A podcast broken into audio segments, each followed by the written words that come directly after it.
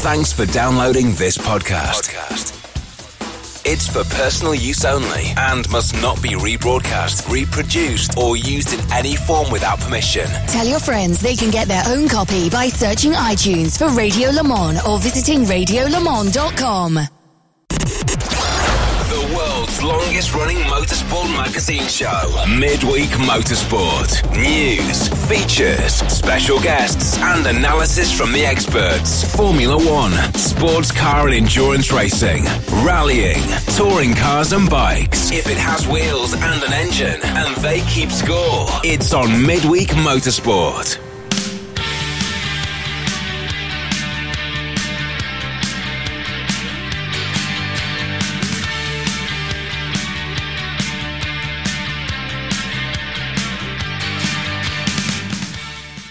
Offering you a little bit of programming diversity this evening here on RS1. If you're not following the football uh, tonight, welcome along to Midweek Motorsport, where it's just after 8 o'clock. England Denmark, we know about, but if you're tuned into us right now, then maybe that's not your thing. And we have got a packed programme for you tonight. And we start, I'm afraid, uh, with some breaking and sad news for you. Uh, just coming through to us officially now. There's been speculation about this all day that Carlos Reutemann, the Argentinian racing driver who raced in Formula One from 72 to 1982, uh, has died today. He uh, was in a medical facility in Santa Fe, Argentina, suffering from issues that he'd had for quite a, a long time uh, and his daughter, daughter Cora uh, just confirming it. We we haven't because it's happened so quickly had time to put a proper orbit together. We will do that next week and get some of our our contributors together. Uh, three times third in the World Championship and a bit of an all rounder as well. The last Argentinian driver to uh, win a Grand Prix, uh, and uh, he also uh, scored points in the World Rally Championship uh, as well. So, I uh, just such a such a shame. Uh, he he was a battler in his racing career, and also in his uh, in his life as well. Okay, so uh, hello and welcome along to Midweek Motorsport. If you are just joining us, that's sad news uh, bringing uh, us to the start of the show about Carlos Reutemann tonight and a full uh, a full orbit for him next week. Uh, let's uh, move on to some of the uh, some of your tweets this evening. Quite a lot of you offering EFAs, including Oliver Giles. And a few of you who, well, we know what you're doing. Hello to Phil. Hello to Screezilla, to Dave Alcock, who is in live tonight, and Jet as well uh, in live as well. Jonathan uh, Ezel uh, has a, work, a regular work call, so he'll be on the podcast as well. Hello to Paul Leggett, to Stephen Lloyd, uh, and to Jens Jensen. He'll be watching the football at the moment. EFAs from Josh, aka the Turtle, uh, and everyone else at Specutainment this evening. Kevin Payne, EFAs for the first time. He's on the podcast. Sim Racing Bar Stewart as well uh, this evening. There will be no spoilers for the real Sl- Slim Glakey for today's tour stage. Let's head to the top story. All the latest motorsport news from around the world. Midweek Motorsport. And the top story on Midweek Motorsport tonight comes from France and Peugeot unveiling their new hypercar. Uh, the uh, well, I'll let Andrew Cotton, editor of Race Car Engineering, describe it uh, a little bit more. Uh, Andrew, first of all, before we even get into that, it's it was worth the wait. This car, wasn't it? I think so. It's uh, it's totally new innovation uh, coming back to motorsport, I'm not sure if you actually can say that. Um, it's ground effect, isn't it? They've taken away the rear wing and they've decided that they're going to uh, use aero in a completely different way, taking full advantage of the regulations that give them maximum downforce levels that they're allowed to hit, and a point on the lift drag ratio that they're allowed to hit, and that's pretty much it. Everything else is green light. Go for it. Uh, the, the they've kept the uh, the number nine as the start. Uh, nine by eight or nine x eight hypercar. Does that give us any clues to to anything, or is that purely marketing led? I suspect it's marketing led. It doesn't make any sense whatsoever. um, the last one was the 908, I suppose. Well, yeah, but uh, there's plenty of other options they could have chosen. But okay, 9x8, we'll call it that. Um, if you want to call it 9 by 8, that will give it slightly so, different dimensions. Well, that but... makes it 72, doesn't it? Um, that, which is perfect. Actually, I've just realised 9, 72, the department where Le Mans is, is Department 72. I wonder if that's why they've called it 9 by 8. Hindhaugh scores. Get it. That's I'm not even me. going to try. I've justified it. That's it. That's why it is now. That's absolutely why it is now. It's a big old thing. Um, renderings and what looks to be a full size model, mock up, call it what you will, uh, uh, released today, at five meters long, just over two meters wide. It's the size of a of a big SUV. Uh, they, these new cars, they are not going to be ditchy little tiny things, are they? They're not, but they're still much shorter than a Formula One car. Yes, okay, even at five meters. Oh my god, really? That's scary. That's scary. Um, the design obviously is something that we haven't seen yet. There is at the moment no rear aerofoil on that, and it looks as though they're gaining their downforce from underbody aero, um, ground effect type of thing. Um, they've clearly looked at the regulations here, Andrew, very, very carefully indeed to get their numbers right. Well, they have. They've also spent a lot of time in the wind tunnel because one of the things about ground effect that I'm still confused about how it's how Peugeot is going to make this work. Um, they have to try and channel air through the side of the car mm. to create a kind of curtain to stop air coming in from uh, outside and into the diffuser area. They also have to channel air under the car into a big diffuser that creates the downforce and the suction effect. Um, so when the Lotus 79 was running, they had slide, sliding skirts that slid down and stopped the air coming into that area. Uh, Peugeot has to do that with air, and that how they're going to do that, I've no idea. Because the other problem that they've got is that the underfloor aero, while there's going to be um, quite complex, also has to be robust because they're going to give it to drivers who are going to crash into curbs and uh, they're going to drive it on uh, bumpy circuits, for example. And so they have to make it not only intricate enough to steer the air exactly where they need it consistently, but they also have to make it really strong. And the team is well aware of it. I did ask them about it when I spoke to to the uh, technical director this, um, yesterday, but. It's still going to be a complicated piece of kit to try and make that all work consistently and in all weathers um, mm. is going to is quite a challenge for them it would seem to me, and perhaps we won't know this until we actually see and find out a little bit more. It leaves them very little room for adjustment in terms of aerodynamics. Now, I know the new LMH uh, and, uh, and LMDH regulations are, are pretty prescriptive when it comes to adjustment of aerodynamics, movable aerodynamics, automatically or, or, or mechanical movement aerodynamics not allowed, and you're only allowed to move one surface. But if if that's the flaw, that's more difficult, surely, to jack the car up and make a difference than it is to crack a few holes differently on a rear aerofoil. Well, it is, but you have a minimum ride height and and you don't have a maximum one. So it doesn't matter what you have, you can still jack it up or jack it down. You just have to meet that minimum ride height. Um, Peugeot, when I spoke to them, said that they have not yet decided what their adjustable aero device is going to be. It could be a wing in the front. Toyota considered a wing at the front with a fixed rear wing. Uh, for its GR010. Um, they elected against it because they, they could see more benefit from having a rear wing that was adjustable. And Peugeot are hinting that they're going to go the same way and that they're not going to take a front wing.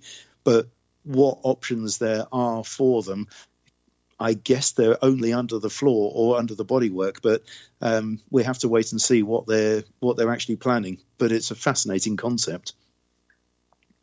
and I think the ACO will be very, very pleased with this because if you look at the car, the the the claw style headlights, even the paint scheme, uh, the tail lights, they all echo the Peugeot Sport, engineering versions of, for example, the the new 508 um, and some of their other vehicles. The, the styling cues back to the road cars are absolutely there, and to me that looks the most LMH of uh, uh, hypercarish of all the cars we've seen so far.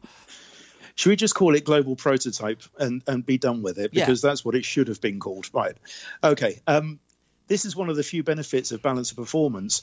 Um, when you have your maximum downforce levels and your aero levels that are pretty prescriptive uh, and you're balanced, then you can get involved. You can get your your production car guys involved, your design team involved in the design of the racing car, because the penalty is is mitigated by the balance of performance. So this is what all the DPI manufacturers enjoyed so much. They could get their production guys mm. in, and they could use all the styling cues, and they could really make it uh, an extreme version of the family of cars that they're producing for the road. And this is exactly what Peugeot has done. They've taken full advantage of it. Um, it does look extraordinary. Uh, uh, extraordinary is is yeah. On, it's difficult to bring that across on the on the radio, of course, but I'm sure most of our listeners will already have, have heard it. What are telling you, Andrew, about when we might see a uh, humming 2.6 V6 rolling of this car and, and when it's testing. Uh, it, it, can't be that far away. Uh, other people saying probably towards the end of this year, 2021. Yeah, that's what they're all saying. I think that there's this sort of little area of the year where suddenly all the cars are going to hit the track at the same time in different places, um, and it's the the end of the year, uh, towards the end of the year. So uh, we're already in the second half of 2021, so it's a bit of a get out. Um, I don't know how far on they are. Peugeot have the engine that, and and hybrid system that have been testing on the test bench already, so that's already quite far advanced uh, they're going to need to get this car on track um, to get it tested and get it homologated because don't forget this has got to last for five years with only one upgrade sometime in that five years. Uh, and if they have an extreme concept that may or may not work they're going to need to find out what they need to do to perfect it and to make it really competitive against let's face it some pretty established and effective very uh, com- um, what do you call it? Very competent yeah, prototypes. And you don't want to get it wrong if you are stuck for five years. That was the Glickenhaus thing, wasn't it? Why Jim was uh, very conscious that they had to get their their drag and downforce numbers absolutely spot on before they put in their homologation papers. I would assume that Peugeot, despite the fact that we've now seen this concept car, um, that they will be trying to do the same thing and get the right balance because a car that's going to work at Le Mans, Andrew, um, is a very different aerodynamic proposition from a car that's going to work in the rest of the WEC. And whilst Le Mans is, is absolutely going to be, particularly in 2023, I would have thought, for the centenary, the uh, right at the top of everybody's wish list of wins, it's it's no point if it's going to be pretty rubbish around the, the rest of the circuits. No, this is the problem. You've you've got to have a versatile car, and I think this is where uh, Peugeot, uh, sorry, where Toyota and and Glickenhaus uh, in the first two races of the World Endurance Championship, we had the LMP2 cars coming fairly close to them because they're all running their one body kit. They're uh, in LMP2, they've got the Le Mans body kit, and uh, Hypercar only has that one body kit that has to cope on on all of these circuits. And of course, you're going to design it for the big goal. Uh, whether you define the big goal as the world championship, which nobody really does yet, because you've got Le Mans, which is the prize that everybody wants to win. Everybody remembers a Le Mans winner. So you have to make it work for that, but you also have to make it work in different temperatures, in on different track surfaces, at different altitudes, um, and this is a tall order. You also have to make it work on the different tyres because uh, Peugeot almost certainly they'll have the same family of tyres as as Toyota, but almost certainly they won't have the same tyres. So they're going to need their tyre development to really get ramp up now in order for Michelin to be able to build them for next year and for them to be competitive. I don't see how this car, if it's testing at the end of this year, is going to be ready for the opening race of 2022. I suspect we're going to see it probably in Europe, uh, middle of the season. Um, I would expect one race before Le Mans, but that's only me guessing. They haven't told me that. And I said I thought the ACO would be pleased with this on a number of uh, levels, to be honest, because it's another one of their version of the global prototypes, as as we're going to call it from now on. Um, it's also Peugeot, which is French, which is huge. It's a massive, massive story. Does that will that be used as vindication for the ACO's vision of of the global prototypes as opposed to the the DPI 2.0H uh, from from IMSA? Do you know what? I've just been writing about this, and it's actually irritated me that we have uh, LMH Le Mans hybrid uh, hypercar. We have the DPI 2.0, which is the LMDH, which was the DPI. You can have have a GTE in Europe, which is a GTLM in America. I mean, this is nonsense, isn't it? How the hell are you going to explain this to somebody to a casual observer? So as a global prototype concept, yes, absolutely, this is vindication. But actually, I would say the vindication is the fact that so many manufacturers have seen a cost effective route into a fantastic racing program to be able to do the World Endurance Championship, to be able to do IMSA, to be able to race at Le Mans, to race at, at some of the biggest prototype races uh, in the world, the most established ones in the world, with this concept that is cost effective, that you can sign off if you're a North American uh, outfit like HPD, or whether you go to uh, your board as as BMW did, mm. you have access to these uh, to this top prototype category. And as an overall concept, I'd say that this is uh, a, a, success story. Uh, I just wish that they'd made it a hell of a lot less complicated in terms of the naming structure. Yes. Uh, convergence doesn't necessarily make things easier. I suspect we'll be seeing lots more uh, words in race car engineering about this in the coming months, uh, Andrew. Well, we will. Um, there's one other point that we need to talk about, which is the fin. Uh, which driver is this from Scandinavian? well, the, the, both uh, Toyota and Glickenhaus avoided or tried to avoid having any kind of a fin on the engine, mm. um, which is why they finished up with uh, either very re- big rear wing end plates or the strakes across the uh, the rear wing. They found that the fin was the most efficient way of achieving the uh, stability in yaw. Um, Toyota have gone the other way, and and while they have a fin, um, they said we Peugeot, might make it a bit. Peugeot have gone. Uh, sorry, Peugeot yeah, yeah, have gone the other way. While, while they um, might make it slightly longer, uh, they're not going to make it any bigger, oh. any taller.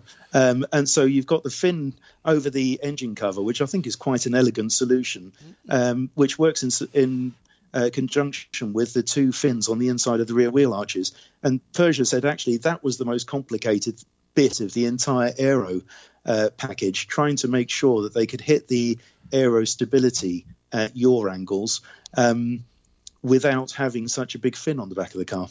Like it.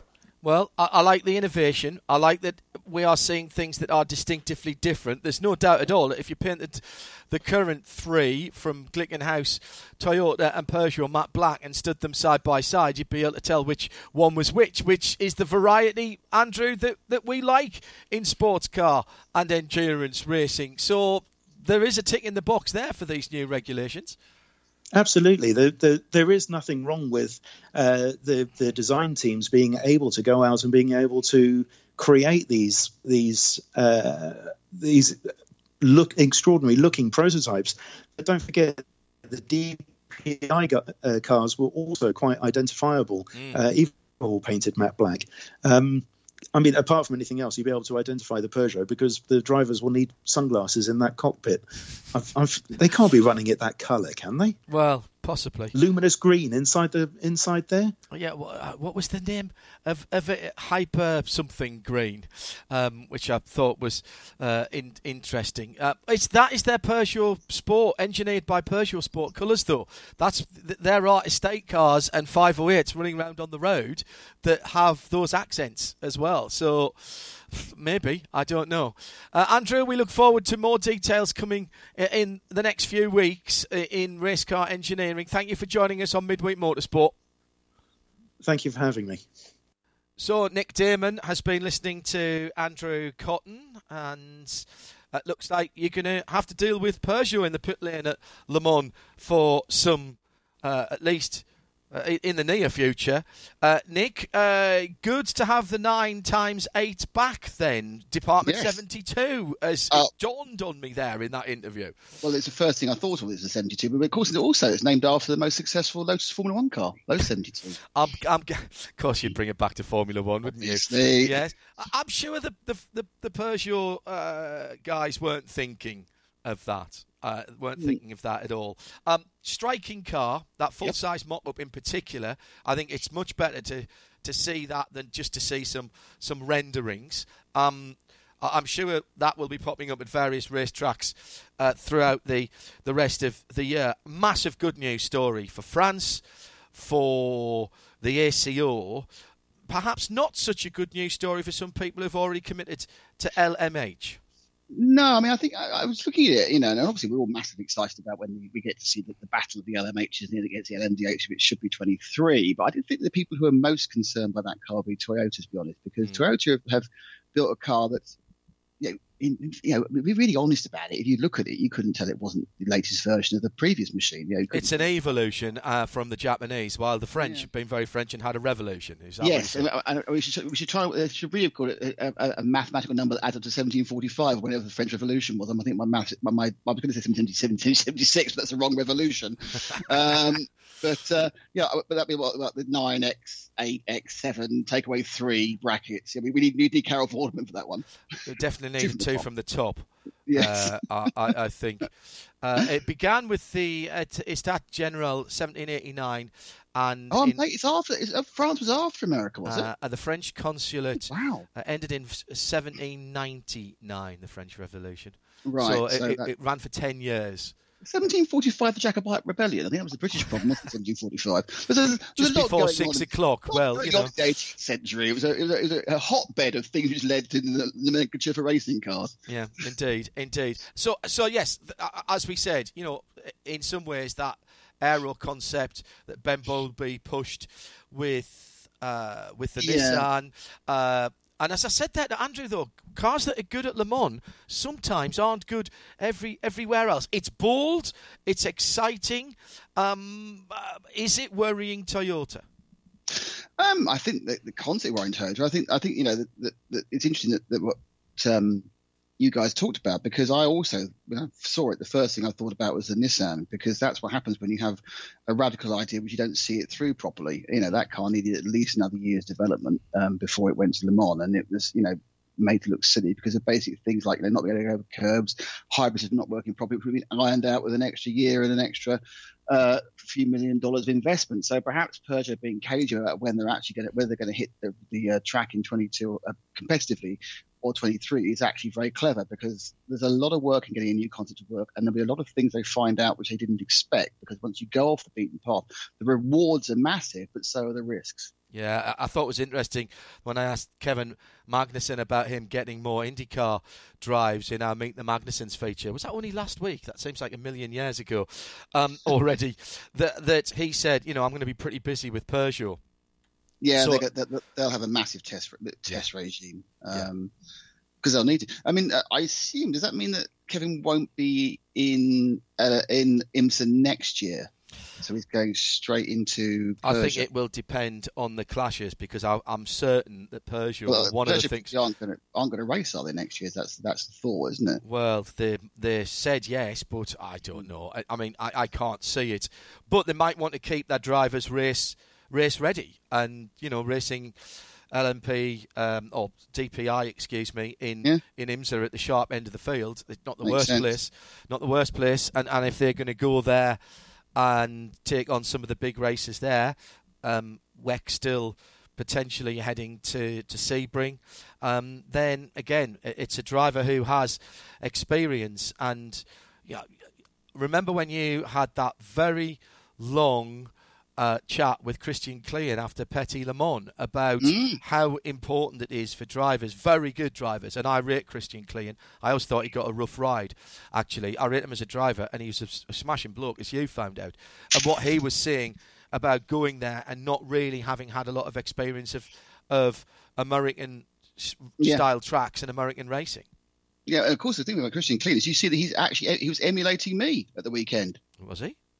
He asked the questions to the drivers at the end of the race. Oh, yes, he did. They had Ferdinand Habsburg um, for the qualifying, and they had Christian Klien for the for the for the race. I thought it was really nice actually. It's it's it, yeah. I, I haven't got anything against Brundle and Coulthard and everything else, but it's nice to see them just give the gig out to um to local. Save, uh, save your Formula. One stuff. Uh, save your Oh, Formula but One. that was that was a, that was a good that was a genuine link though. Yeah, well, we, we've, Wasn't we've a sh- wasn't a shoehorn. all right. We've got another guest before we go in, Okay. into Formula One. So, do we agree? Then, good news for the ACO, good news for Yep. France, Yep. uh, news potentially us. great news for Peugeot. Uh, well, one thing. Can I just put one caveat? Mm-hmm.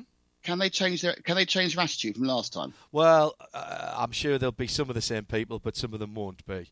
Uh, some of them will be new people. Um, Fiona Miller, actually, the very fragrant fee, um, made a very good point about that, which was the whole of their presentation was in English. Mm. Now, does that signify exactly what you're talking about? A change in realization, in attitude, in atmosphere that this is a global program and as as much as the FIA would like to think otherwise and the FFSA I'm sure that the global language of motorsport is not French. Yes, and also, of course, in the intervening few years, um, they've become a part of an even bigger, much more global organisation with Stellantis, haven't they? Which you, right, yeah, Ah, good incorporates point.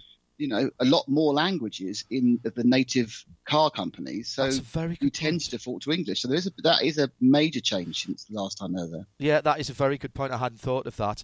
Um, Peugeot disappeared, of course, because of the issues with the car business.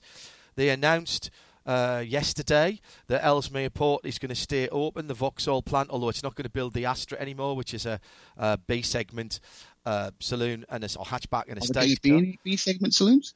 Well, Hatchbacks? well, you know, um, uh, it- it's now going to be their hub for electric commercial vehicles, so that's good news for all the Mhm. workers up there. Um, so this coming off the back of that, it shows the turnaround of Peugeot as a business, and they've tied it nicely, as I said to Andrew, into their engineered by Peugeot sport cars, which are supremely elegant, ferocious. Um, really meaty looking, uh, quite expensive for Peugeots, but good for them if they can sell them at 50 grand or whatever ever they are. Um, so I, I just think it shows a new confidence from, from yeah, no, that's that's a really good point because in, when you when you actually analyse what happened coming out of um, 2009 or 2010 they pulled out, Mm.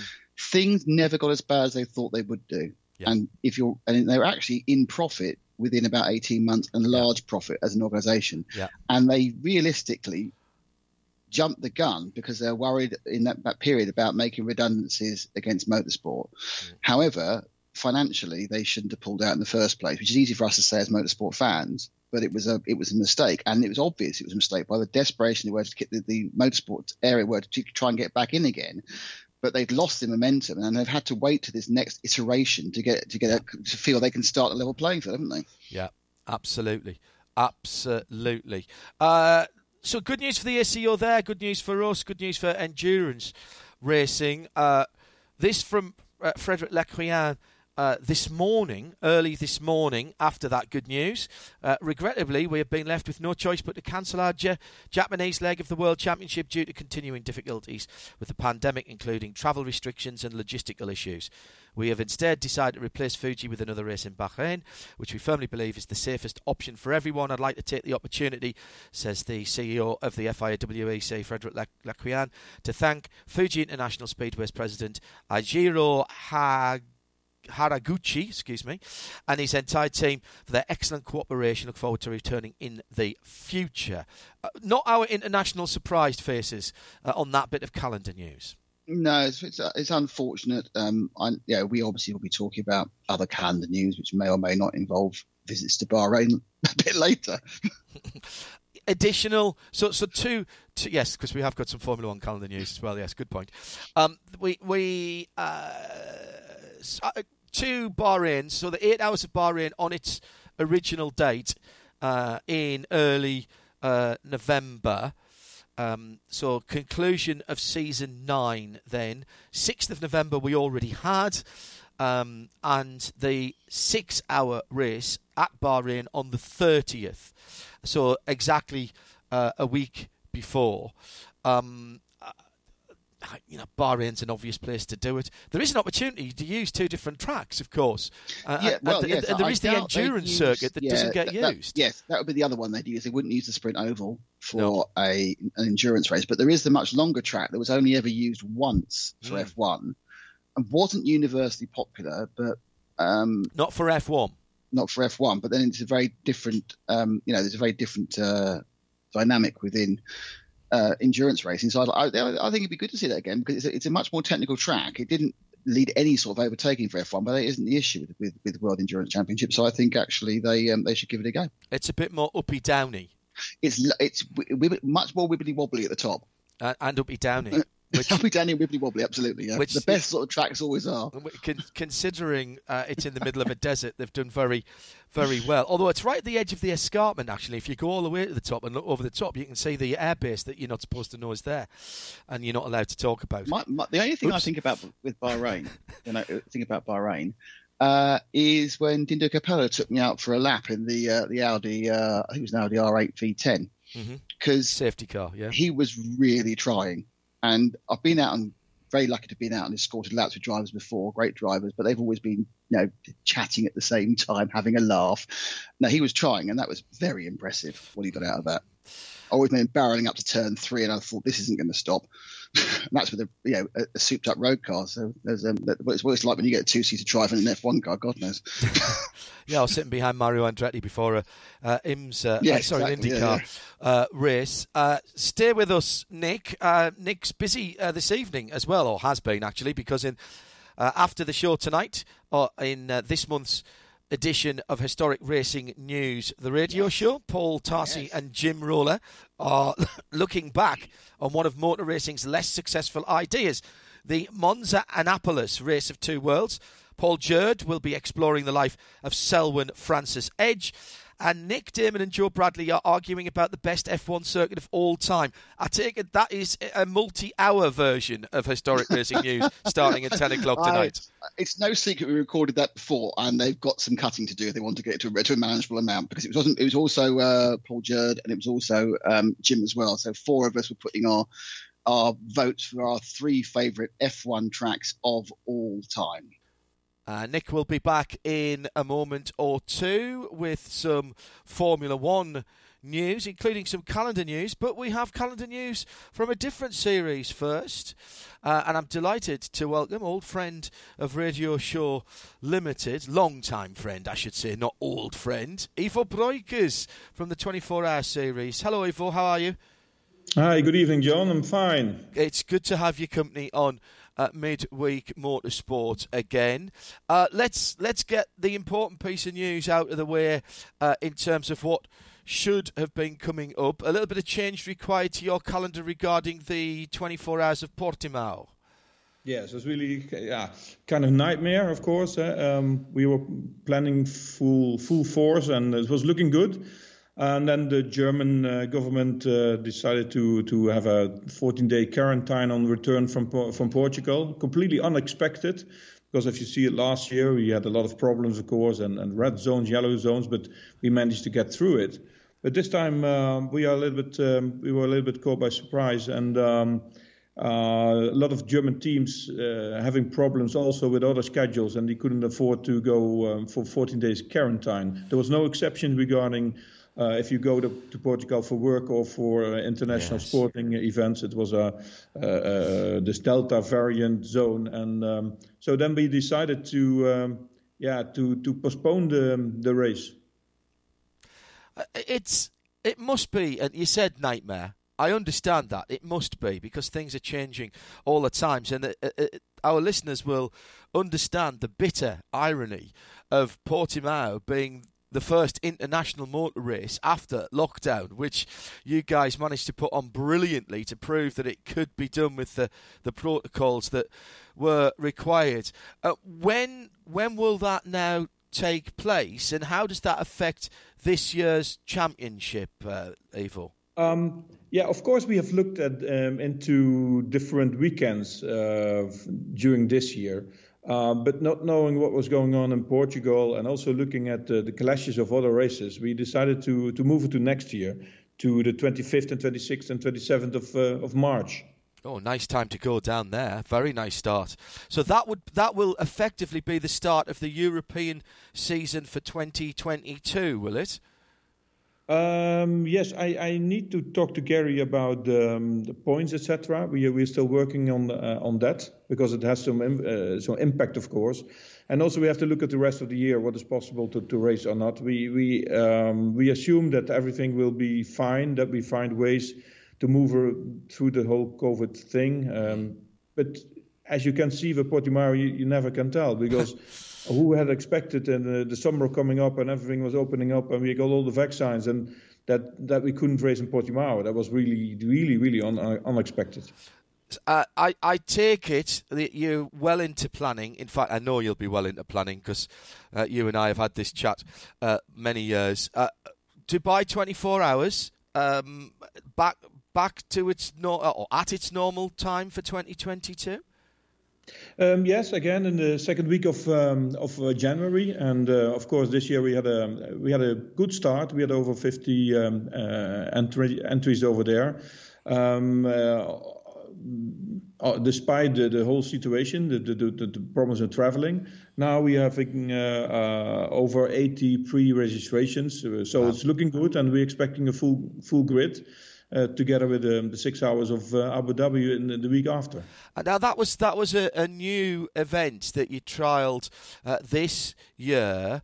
I I suspect that people staying there and doing two races uh, in quick succession uh, I suspect that may have piqued a few people's interest. It, does that look the situation for 2022? Particularly, I mean, there will be some people who haven't had a lot of races. I didn't use my race license at all last year, and I'm, I'm just trying to get it back for, for this year to, to see if there's anything I can pick up before the end of the season. So, do you think the six hours of, of Abu Dhabi is is going to work again for you in, in 2022? Yes, exactly. I think um, if you see the entry list now, um, I think uh, over 90% of the, the, cars which did it last year have entered again, uh, plus an, a lot of extra teams. So probably um, the word got got around, and it's a beautiful time setting. Uh, you have the 24 hours of Dubai. You, you, you relax a little bit in uh, Dubai or Abu Dhabi, and then another weekend of, of racing on um, on the, the, the new circuit of uh, Abu Dhabi. Oh yes, of course, because we reported on that. There are going to be some changes. Uh, in yeah. fairness, it always I thought it always raced pretty well for GT and endurance races. So it'll be interesting to see how how that works. Um, what about the end of, of this season, uh, uh, Ivo? Um, obviously, we can't have a crystal ball, so we we don't know what's going to happen. But if everybody goes to 24hseries.com, uh, they can see the calendar as it's planned. What are you hearing from your teams about the rest of the year? Uh, well, um, of course, now uh, Portimao 24 hours for, for next week being cancelled. Uh, we expect a little bit higher grid in um, in Barcelona. And w- another race which is very very interesting was a 12 hour Pergusa. Uh, it's a very old circuit with uh, with a paddock uh, squeezed in the, between the track and um, and and the lake, the lake where the track is going around. Uh, so we have a, limit, a limited uh, paddock space, which limits the, the, the participants to to uh, to yeah 40 teams maximum, and we have already 30 entries for that. And oh, for wow. me, that was the the highlight of the last year. It looked great. It looked great. I was very envious uh, of you lot uh, being down there. So the, the, the word there is that if you want to do that, if you think you want to do it, you better get your entry in quickly because paddock space effectively is filling up even at, at this uh, distance from uh, from the event. Um, we'll finish off with some positive news uh, from from 2022. So Dubai will start in January, end of March for Portimao. Um, how does the rest of the season look after that? I know you like to, to spread through through the year. So what have you got uh, else in the first half of the of the season for, for next year? Um, that, then we'll be um, continuing with uh, Mugello. It's always ah, uh, a nice place to go and a nice place to race. And the, the races are always great uh, over there. Um, and then, of course, we have the 24 hour of, of Barcelona in the beginning of September. Uh, again, we uh, we would like to return to Pergusa. Uh, and we have a long-term contract with the the, the, the circuit of Sebring. So um, Sebring is also looking good this year. Um, also a lot of new um, United States teams. So mm-hmm. that's that's very positive. We're looking forward to that, and uh, we are in close contact with IMSA as well uh, regarding this race. Um, and we have new races, which is quite interesting. We have the Spa 500, uh, but then for touring cars and GTs, so 500 laps in the beginning of July. And um, yeah, of course, the the, the the, the, calendar has not crystalled out uh, completely. So there's an, an eighth race to be announced. Um, and we are looking at Hockenheim, Red Bull Ring, Hungaroring, Imola, Paul Ricard. Um, we have to look at dates and availability, and of of course, we would like to avoid clashes. Yeah, always difficult, of course, with people doing that. Um, you've introduced a, few new things uh, into even in the in the current situation. I, I noticed some drone footage uh, in the TV product. Uh, is that going to continue? Did that work for you? Uh, yeah, we uh, we experimented in the, in the 12 hours Paul Ricard with uh, live drone uh, feeds, which was very spectacular. Very have very nice images uh, for that. Um, uh, it's not possible at every circuit. Um, no. People had to get used to it, of course, and you don't want to have a, a race drone falling on on a car. Those, those drones can up to 200 kilometers an hour. It's really fast.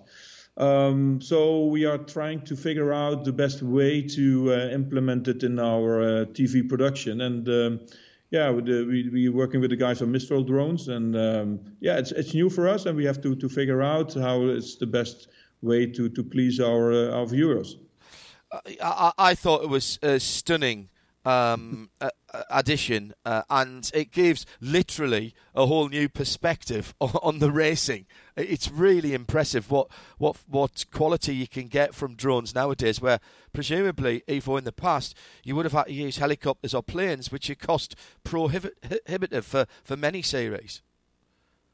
Yes, it was really spectacular, and sometimes you got views which you are used for video games, etc. So it was really on surreal to, to look at that. And I remember one time at Code 60 that, that the drone was literally looking into a car. You see the driving sitting uh, behind the steering wheel. It was really nice. I love it. Yeah, very good. Um, uh, what else have we got for uh, to talk about? Uh, circuit catering always very important?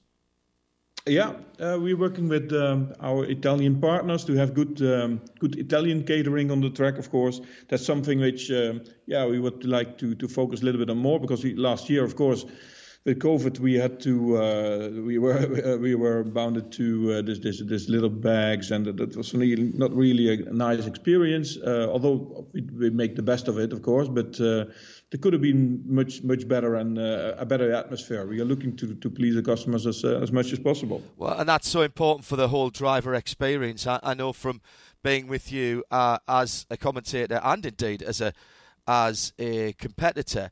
Um, 24 hour series tries to make things as easy as possible and as pleasant as possible from check in, uh, having the, the fast lane for when you check in for people who are registered for the for the whole season. It really does make a, a huge difference. A huge difference. Now, bef- uh, uh, what what about the races itself? Um, any anything new in terms of sporting regulations and things like that? You're always very open about what you're thinking about and what you're doing, and you always consult with the paddock, Ivo.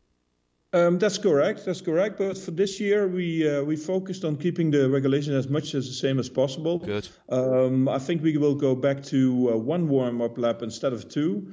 Um, that might be one of the major major changes. Um, we still are looking um, at. Um, uh, at, at driver um, categorizations, so uh, which drivers can can go uh, where, uh, to make a very clear distinction between pro and pro am.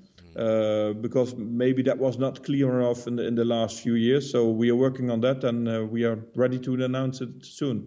Yeah, very good. Good to see people wanting to come back to race as well. One of the many things that are different in 24H series racing is how you do the fueling. You've down through the years, you've kept that out of the pit lane, which actually cuts costs massively and makes working life in the pit lane much better. Never mind for the driver comfort, but for the for the mechanics and the engineers as well, because there's no requirement for for uh, for for fireproof suits. Um, is that going to continue? Yes, that will be continued, and uh, actually we are looking at um, to to upgrade uh, the whole fuel uh, station ah. paddock part uh, more digital, uh, digitally. So, um, as you might know, some cars are using more fuel than others, and we are now using a system so the, the cars who are refueling um, use less fuel. The we refuel the, the, the speed of refueling is a little bit uh, little bit slower. Um, and that can be done completely digitally. And also, we hope uh, to have a system so uh, during code 60, automatically the fuel uh, st- uh, station uh, realizes code 60, and you know they they refuel only 50% during code 60 situation. Uh, so that will be then completely automatically, so avoiding penalties and, and, and problems. That's far too clever for my little brain to, to comprehend, to be honest, Ivo. You guys right at the front of innovation again.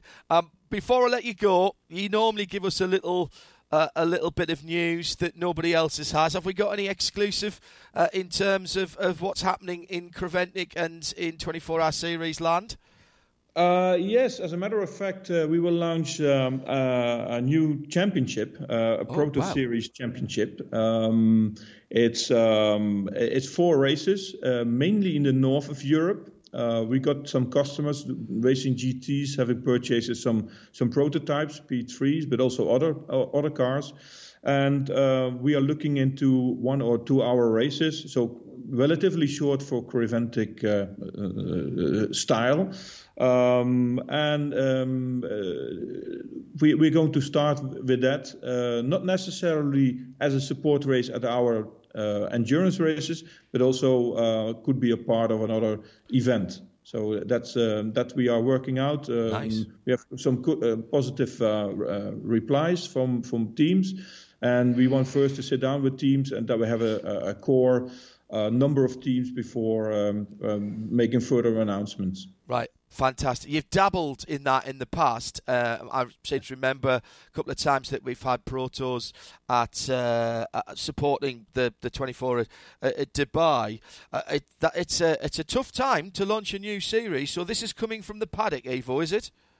Yes, it is, and actually on Hockenheim we got some teams talking about it. Um, I also understood that some other um, some other uh, championships are now uh, we're having a mix of GTs and, um, and, and, and prototypes. I think Belcar, and um, they're not uh, allowed to race there anymore. Uh, together with some teams, uh, which we have in the paddock with GTs already for years, uh, having purchased some some prototypes.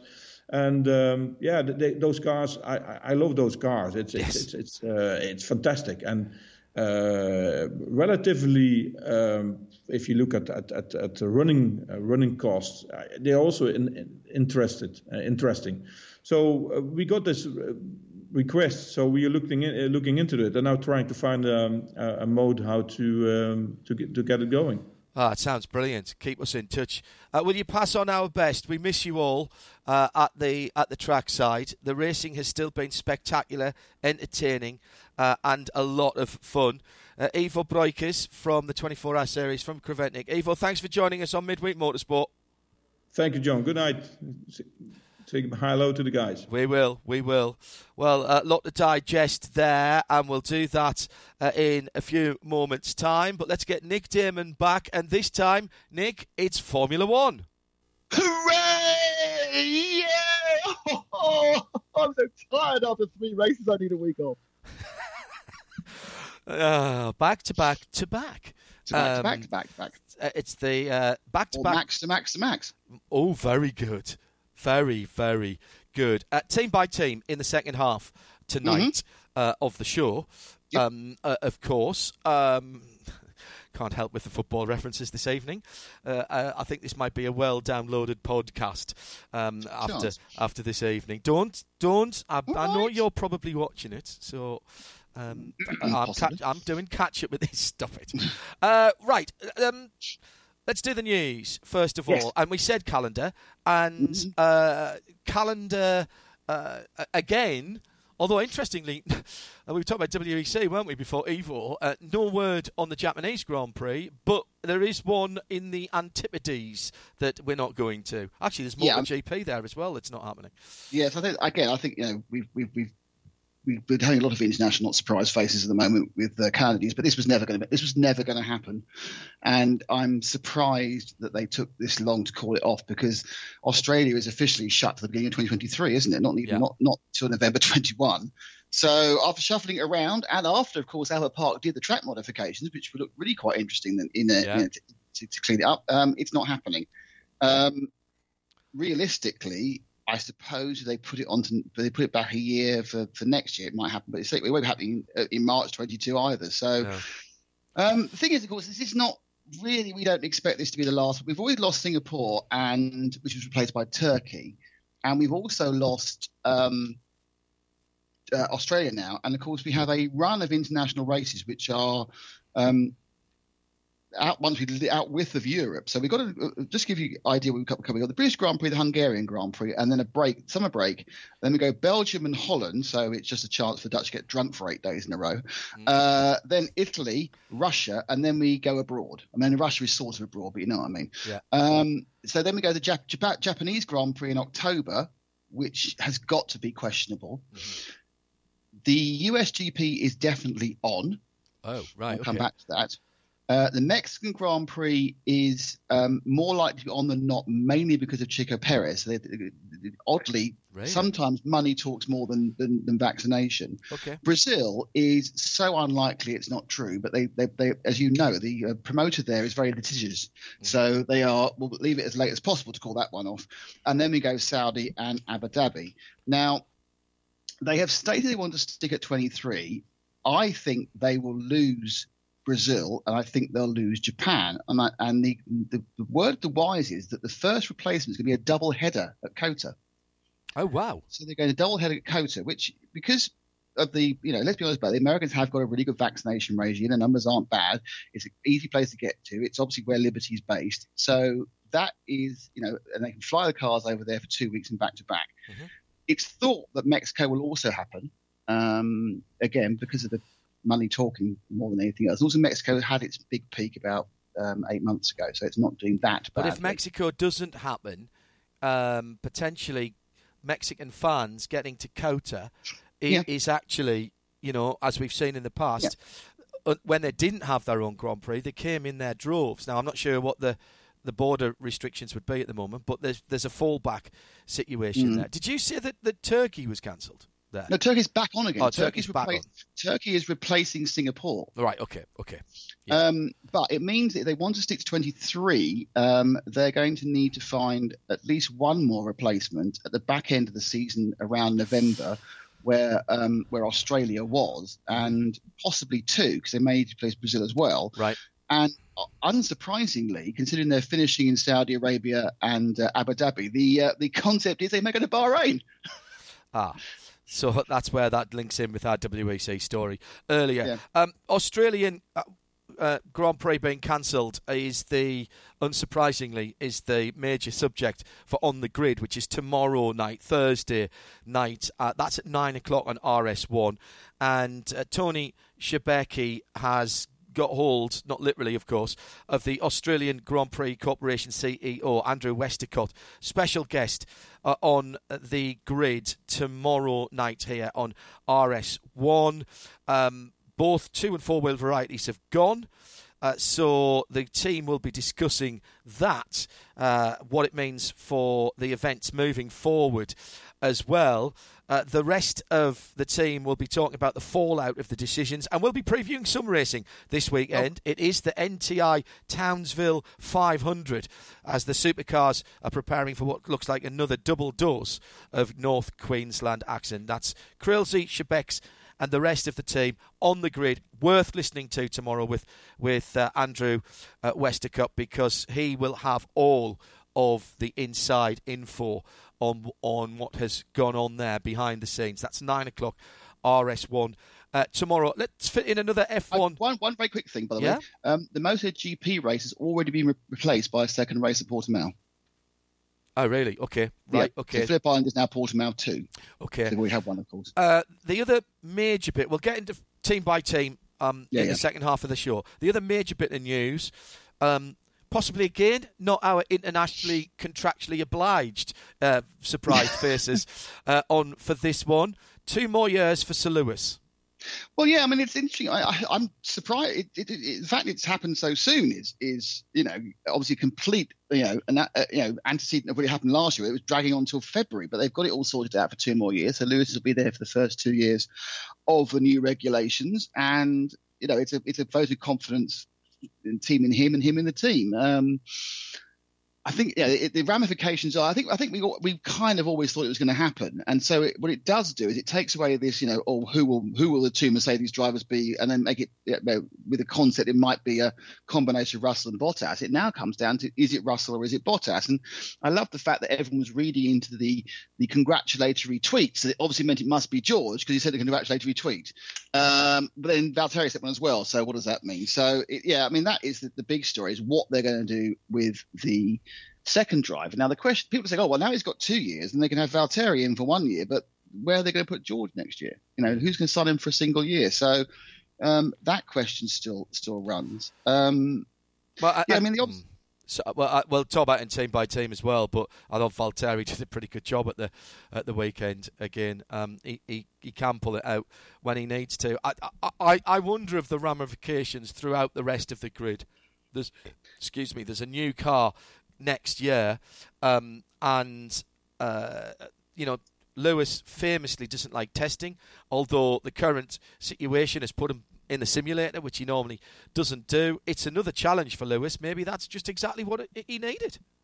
I think so. I mean, I think you know it, it doesn't take a genius to work out this season's drifting away from from Mercedes. Um, and well, Do you think? Do you think not winning? Right. Let, let's talk about that later. But f- very quickly, do you think not being in running away with the title has probably made it the decision to continue easier for him, or do you think he Yeah. just doesn't think like that? I think I think he's not as concerned as we are about those sort of things, but I think that he definitely enjoyed the first three or four races when they were toe to toe racing with Max. Um, I don't think he'll he will be you know uh, crying about losing this championship if he feels that the car they're building for the next two years is good. Um, I'm a, I, I must I'll, I'll put this in now because I'm I, I first of all let me just say I think Max and, and Red Bull are doing a brilliant job and they deserve everything they've got. But it's mm-hmm. it's disappointing to me that the chance of a real battle has been taken away by the cost cap. And this is why I don't believe In, in what way? Because Mercedes are putting their resources, their financial resources, into next year's car because they can't put it in both places. Right. You know, we should have a fantastic development war. This is why I don't believe that there should be a cost cap in F1. This is why I believe I would rather have six teams spending gazillion dollars than 10 teams spending 140 million dollars. It's not F1. F1 is profligate spending. That's the whole point. and when you're constrained in your development by a cost cap, that's not F1. And that it's, I'm not saying that It's not because I want Mercedes to win because I think Red Bull have done brilliantly this year. I'm really impressed with how they've managed to continue to develop and everything else. But if it's really true that their development is being stymied by financial reasons, and I think it is, then that's not F1 to me. Hmm. I'm not saying it devalues Max's win. I'm not. Don't No, no, no, no, no, no, no. I just don't like that. I didn't like it when they stopped unlimited testing. That's not F1. Hmm. And yet, call me a you know, dinosaur, but why can't we have one thing at the top of the at the top of the pyramid where you just spend cubic dollars? Everything else can be cost cap. That's fine. It's the same. You know, you have you have cost caps in you know the championship, but not in Premier League. Uh, Yeah. you know. But I, know I'm. I realise I'm out on a limb, and I realise I'm old-fashioned. But it does disappoint me. That's one thing that's disappointed me about what I think has been a, a good season and some great performances by top teams. especially when what they're effectively doing is doing some development from, from next year out of this year's budget because they haven't got any extra budget for next year, despite the fact there's a there's a new car. Uh, Nick Daman will be back with us in the second half of tonight's programme as we go Formula One team by team. But before we go to half time, a few sports car stories. Half time, see what I did there? Yeah, I know. I'm staying away. I'm staying away. Don't tweet it. Do not tweet it I at Spec Entertainment. Uh, no football chat on there. I'm trying not to look at any news feeds. Uh, let's take. This is unreal. Uh, let's take some sports car news. As I say, uh, ARC Bratislava uh, are going to switch to an Oreca for the LMP2 at the 24 hours of Le Mans. There was only going to be, I think, a couple of Ligiers weren't there. Um, uh, Miro Konopka uh, leads that Slovakian outfit. They started uh, the season with the Ligier JS P217 and they'll be going to the Oreca. That means I think there's only going to be. That's Racing Team India, isn't it? Which is operated by Eurasia. So 25 cars signed up, 24 of them now Orecas. We're getting closer and closer to to a spec class again there aren't we? Uh, more Le Mans news, this time in GTE Pro. HubAuto have named a very good, very good indeed uh, trio of race drivers for their Porsche GT3R. Uh, they will, or RSR 19, should I say, uh, they are in the top class against uh, World Endurance Championship programs from Corvette, Ferrari, and Porsche, and of course the WeatherTech Racing 911 as well, which is another privateer uh, car. And they have decided on, how about this for a lineup? Dries Vanthoor, Alvaro Parente, and Maxime Martin, who's the defending class winner. That gives the Time A squad, I think, a very good crack at it indeed. Uh, what else have we got? Uh, WEC coming up a couple of weeks' time. Uh, we've got uh, Johnny and Graham, of course, looking after the uh, Monza ELMS at the weekend, which is Saturday and Sunday. Sound and Vision, of course. And then the following week, uh, we have uh, the Monza WEC, which is effectively the last warm up before Le Mans and, and the test day, which will be behind closed doors, the test day at Le Mans. Uh, Kessel Racing have dropped out the car guy car. That was meant to have been Mikkel Jensen, uh, Davide Fuminelli, and the boss of car guy, uh, Takeshi Kimura. Um, what's been described by the team as logistical related issues have led to the withdrawal of that car. Uh, you know, I'm I'm absolutely stunned that we haven't uh, even seen more of that. So that will leave us with 37 entries for the six hours of Monza for the WEC. That'll be the five hypercars, two from Toyota, the Alpine, and two Glickenhausers, 708 and 709. Um, this is not this weekend, but next weekend. So that's Pipo Derani, Gustavo Menezes, and Ollie Plein one, and Romain Dumas, Franck Mailleux, and Richard Westbrook in the other car. P2s, 12 of them. GTE Pros, uh, four of them, two Ferraris and two Porsches, and then the GTE um 16 of them. Add that all together, and hopefully you get 37. Otherwise, my arithmetic has all gone awry. Um, just trailing ahead a little bit to next week, there's been a lot going on, and uh, John Dagys is across so much of it on Sportscar365. We're going to get John on uh, on the programme live next week to go through a few bits and pieces. Uh, it'll be in between the Monza and Monza ELMS and the Monza WEC round. So kind of works and it's nice towards the run up to Le Mans as well. All right, uh, coming up towards the hour completed. Uh, so, uh, to use the football parlance, the second half starts right now. Midweek Motorsport. Half time. And while we swap ends, here's what's coming up. Oh, very good. Kerry's even used the half time still to come. Uh, at the start, we did mention Carlos Reutemann. We'll have a full obituary on Carlos Reutemann, who has lost his battle against ill health today. We'll do that next week. Uh, coming up, n- news of our Le Mans 2021 coverage. Nick will be looking back to World Superbikes at Donington, and he'll have the invaluable Formula One team by team. But next, here on Midweek Motorsport, it's a very special big interview with one of the all time favourites. Darren Turner joins us next here on RS1.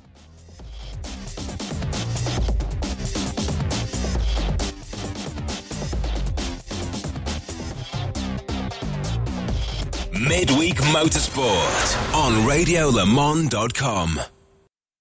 Just after nine o'clock on Midweek Motorsport, our big interview brought to you this week by Visit Cayman Islands Department of Tourism. Worth the wait. And it's Darren Turner with us tonight. Well, before I'm not even going to fade you up with the moment, turn the telly down because I'm staying away from the result. I want no shouting and screaming. I don't know. I'm going to catch up after the show this evening. D, I, I can't hear anything in the background. Good. DT, how are you, fella? All right. Yeah, I mean they're three 0 up, so it's great. Stop so it. St- oh, you didn't say who. Oh, but then again, as soon as I know, get the, this is like an episode of the Likely Lads or something like, like something like that. Um, welcome back to Midweek Motorsport. We haven't spoken to you for uh, a little while. You've been keeping yourself busy though. Uh, it's it's been crazy. I mean, it's been a really busy year already, and um, running around here, there, and everywhere. So uh, yeah, it's it's not like anything sort of really changed um, in terms of um, this this particular year in terms of like schedules and everything else. It's just been a bit more difficult to get around and uh, uh, and travel. But yeah, still still plenty going on, which is which is nice. You know, it's nice to get a little bit of normality coming back. Um, although there's still a long way to go though. But um, it's just been nice to be at the racetrack and seeing people. Uh, British GTs uh, most. Uh, recently, your most recent success as well uh, in in GT four. That's a damned competitive championship, isn't it? It was, yeah. I mean, uh, we missed out on the first race, um, so we didn't do the the brands round, but we were back for for the Silverstone race. Um, so it was Matt Topham's first time in British GT, and and for him, it's been you know a, a real aspiration for for many years to get to that level where he could be competing at British GT. Um, and so you know he's been delighted with everything he's been doing with testing with the, the Aston Martin Vantage GT4. Uh, Newbridge is a new team to me, but mm. they did a great job. Very young team in, in terms of the, the guys working on the cars and the engineers working on the car. It was it was an interesting experience in terms of I did feel quite an old driver when I was looking around the, the garage, and I'm like, well, there's only really uh, Richard, the, the team owner, uh, and me, sort of uh, at one end of the sort of uh, age age scale, and then everyone else was like in their early or mid twenties, and Oh, um, yeah, but it was good. It was really good. You know, they did a great job. Um, first time in a, in at British GT, and you know to come away with with a win was way above any of our expectations for the weekend. So really happy. I'm interested that you say that actually, because one of the things I was going to ask you, so I'll I'll put that in now, that question in now. Um, the level of professionalism in British GT. I, I mean, it's always been great racing, but a lot of it, you know, if you went back five, certainly ten years ago, it certainly wasn't at the level that it is now. What's it been like for you then, going back into a, a, a nascent team, a new team like that, and and back into the British GT paddock? Yeah, I, I guess. I mean, the last time I was in there was with Beechdean, probably three years ago. I think it was 2018. Do you notice a difference even from then, Darren? Yes, yeah, you do. Um, And uh, it's much more organised in terms of just the level of detail. Um, and I think that's normal with racing. That every year, just things get a little bit more polished and um, the level goes up. You know, people uh, in the season they're sort of heads down and, and just race to race, and then at the end of the year they get a chance to review where the weaknesses are in their teams, and they come back stronger the following year, and they and they correct that. So, and that's just what moves on on racing teams, and also the championship as well. So, um, yeah, it's always going to be a competitive championship, the British GT. Um, it was fun when I did it in 2018. Really enjoyed it, and coming back and and having a go in GT4. What was really like a bit of an eye opener for me was how fast the GT3s come up on Oh, the yeah. GT4s.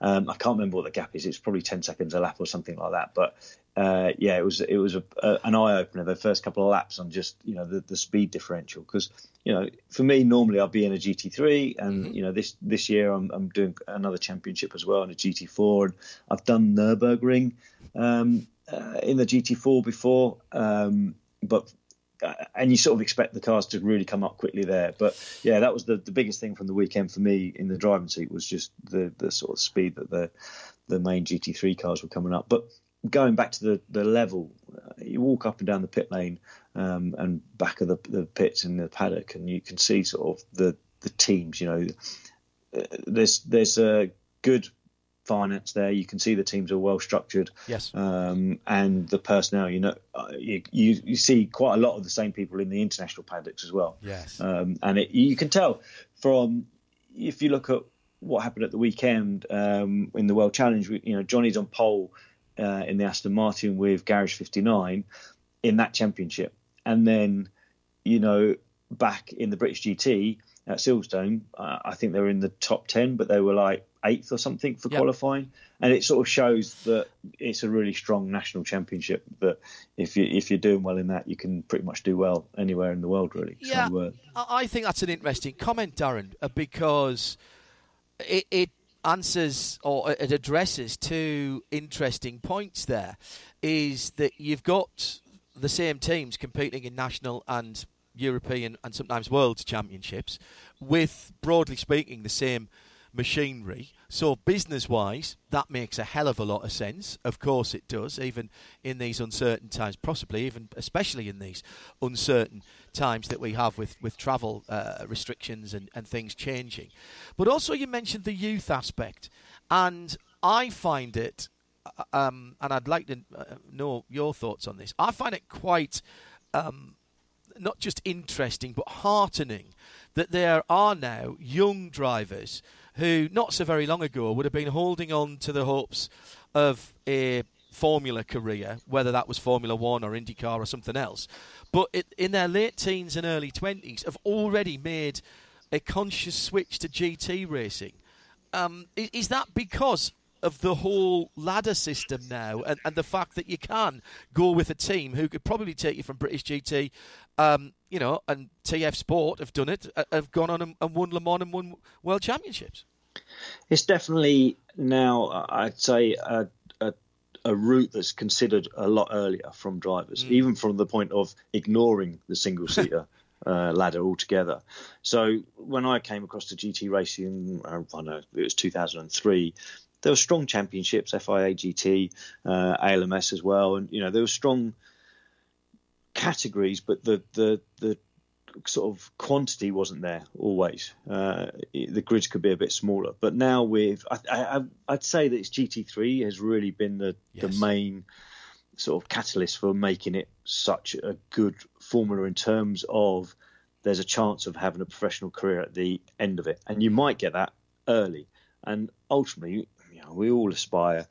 I'd say 99% of drivers coming out of karting or looking at going racing aspire to get to Formula One. And then you look at actually how many seats become available, and it's one, two, maybe a year, maybe if that. You know, the, a lot of them are in there for 13, 14 years. So um, the probability of getting to Formula One is so small. And then you've got IndyCar, and that's looking fantastic at the moment. You know, in terms of the competition, uh, the level of the teams and the drivers, it's a it's a great place to be. And then outside of that, Formula Nippon, I guess. Um, so there isn't actually that many places where you could end up being a professional driver in single seaters. Where sports car racing, because of the, the fact that there's national, European, international, and they're all really healthy um, grids at the moment, there's lots of opportunities. So I think drivers are just wising up to it at an earlier stage that actually the chances of me ma- making it to Formula One are pretty much zero if you if you're completely honest with it. Um, where you know being a, a professional racing driver, I mean that's it's amazing. You know I've I've had an awesome career, pretty much loved every minute of it of it, and still.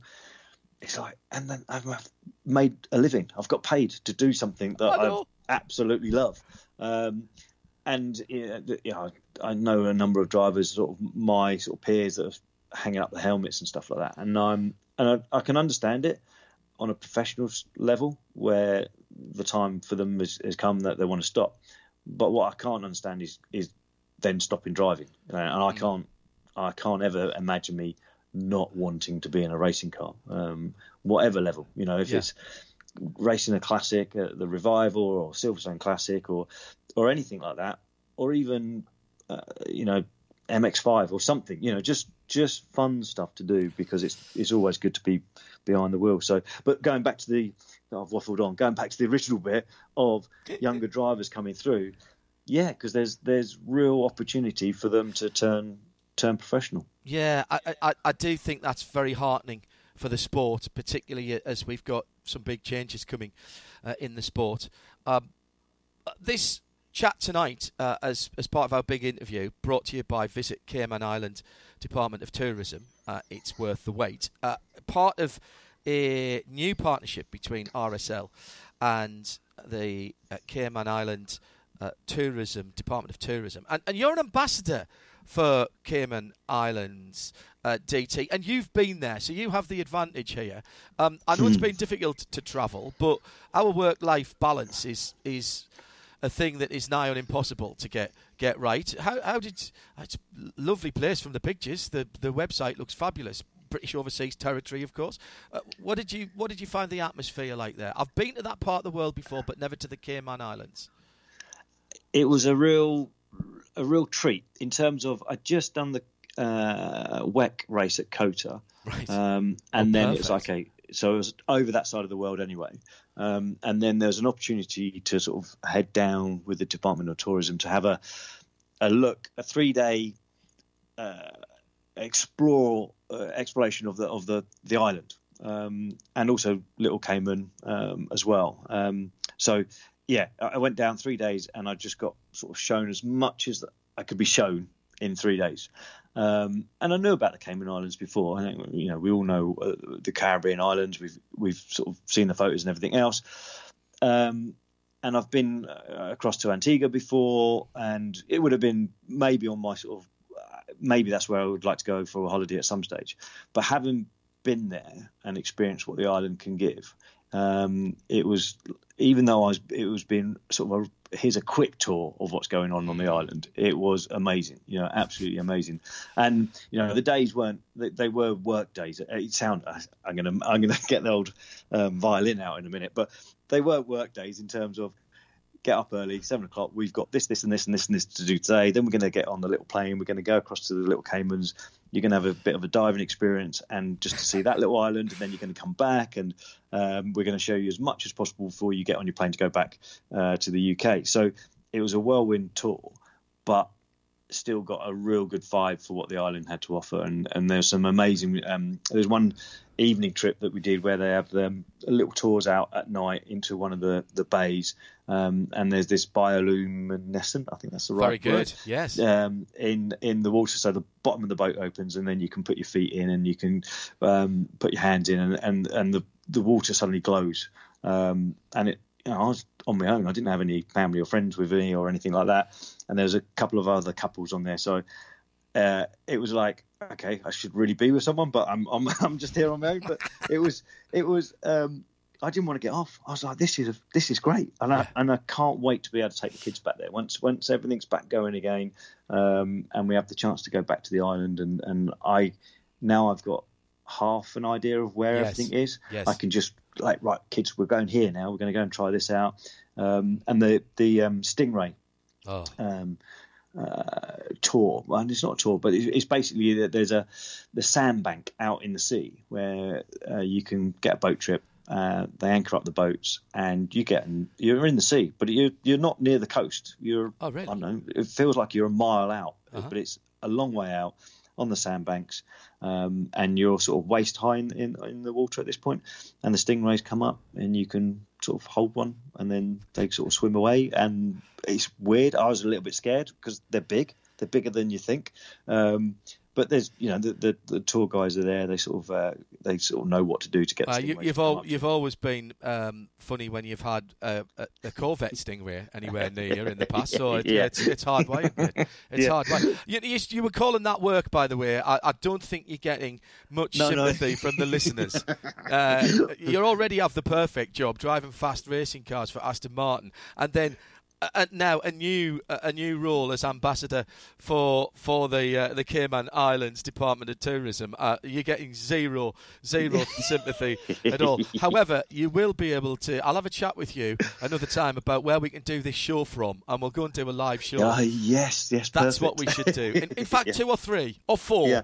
Maybe yeah, just exactly. stay there for the you know for, for part of the sum, summer and, and jet in and out to where we we need to go. Um, talking of Aston Martin, of course change of ownership there, which has resulted in um, the winding back of the works GT side of things, big push into into Formula One.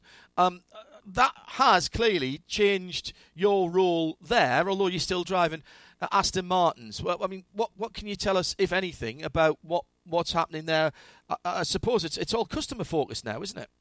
Yeah, hundred percent. I mean, the works program came to an end obviously last year after you know, Nicky and Marco winning the world championship, the manufacturers championship, the teams championship. So it, it couldn't have finished on a on a sort of uh, more successful sort of finishing point. So that was incredible. Um, but yes, you know the the focus is now moved on to the F1, um, and that's been really exciting to watch how they're getting on mm. as well. It's, it's been actually you know, watching Seb and, and uh, Lance, I think they they're just getting stronger and stronger. Generally, uh, the trend's going in the right direction, um, and obviously Seb having a, a podium um, already this year is, is great for the team and, and everyone at Aston Martin as well. So that's really encouraging. And then yeah, the Aston Martin Racing is changed. It's now everything's about the customer teams and the works drivers that are on the books are able to go and help and um, uh, and be with those teams as well. With you know the, the you got Ross going over to IMSA. They're running in the lead of the championship oh, there. So they're having season they're having Heart, Heart Racing. racing. Yeah. yeah, it's like incredible. So that's great for, for the customer team, Heart Racing, and, and obviously Ross. He's jumped into IMSA program and and has basically just been able to sort of find his feet and hit the ground running, and he's done a great job for the team as well. And then Johnny with Garage 59, and there's a few other little programs. So I've I've been out with Feathers Motorsport and with Newbridge as well, um, and uh, Aspire. You've got uh, Marco and Nikki back and mm. Ross for the 24 hours. So yeah, it's different. Um, and you know maybe there's a works program in the future that comes back with works cars, but for now, you know this is definitely the, the stage. It's all about looking after the customers and making sure that there's plenty of Aston Martins out there racing. Yeah, no, I mean, Aston Martin have, have, always had customer teams, so it is a slight change, but only a slight change. And good to see the guys are, are still getting uh, plenty of drives out there. You're still driving some very nice Aston Martins, including this weekend because the the Valkyrie is uh, is going up the hill at Goodwood uh, at the weekend.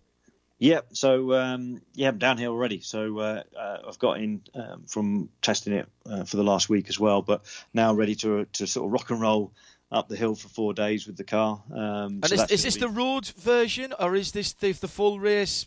Uh... No, road. It's the road car. So right. It's, okay. It's the I can't. You can't really call it a standard Valkyrie, can you really? So, but it is it's the it's the road going Valkyrie. Again, listeners have no um, no sympathy for you and your job of work, Turner, none at all. yeah. Well, I mean, the thing is, the car is incredible to drive.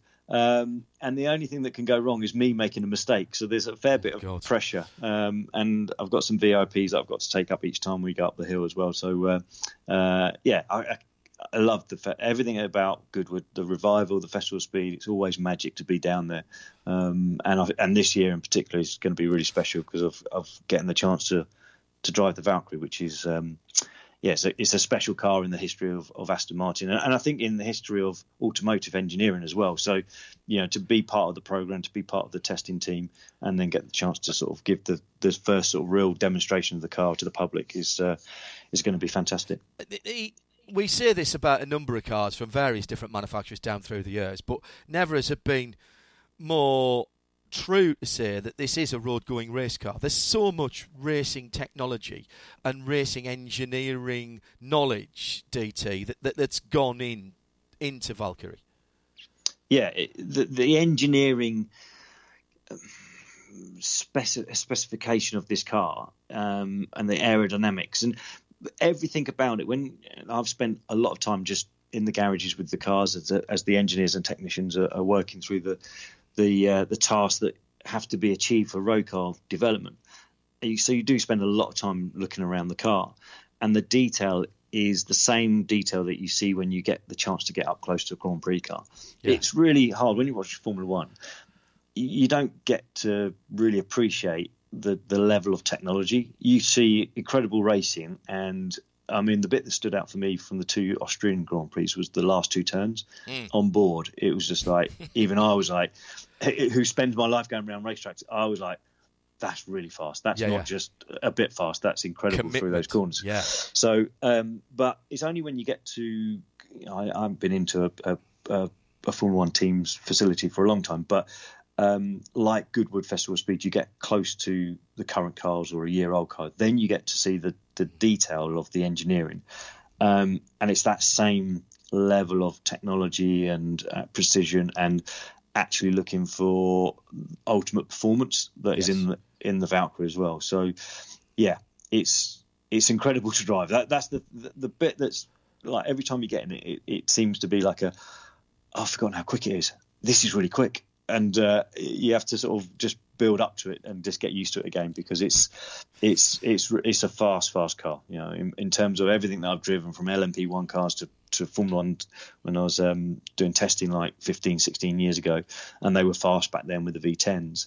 This is this is on the same sort of level really? in terms of, oh, of wow. the, the experience. So yeah, and you yeah, can take it to Sainsbury's to do your shopping as well, which is which yes. is lovely. And if you don't yeah. believe DT, by the way, if you're in the UK from I think it's half past two on Sunday uh, on Sky Sports F1. There's uh, lengthy coverage of Sunday afternoon.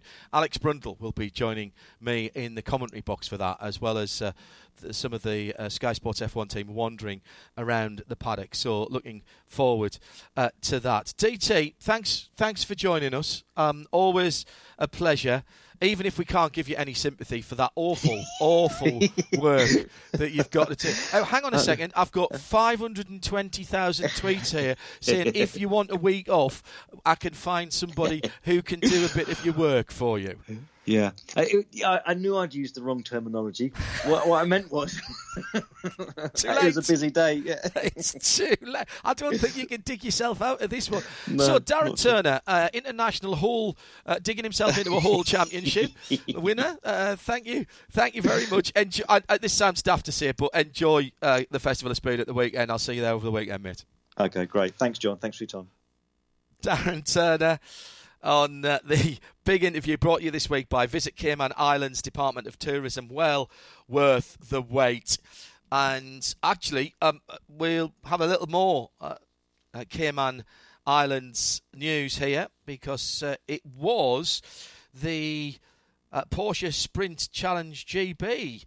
Uh, or it is kicked off recently, and we, I think next week, are going to have on the defending champion, uh, who is uh, Ambrogio Perfetti, second in the championship at the moment. So we'll get a chat with him. That is the uh, Porsche Sprint Challenge GB running the Cayman. See what they did there? Uh, GT4 Porsche.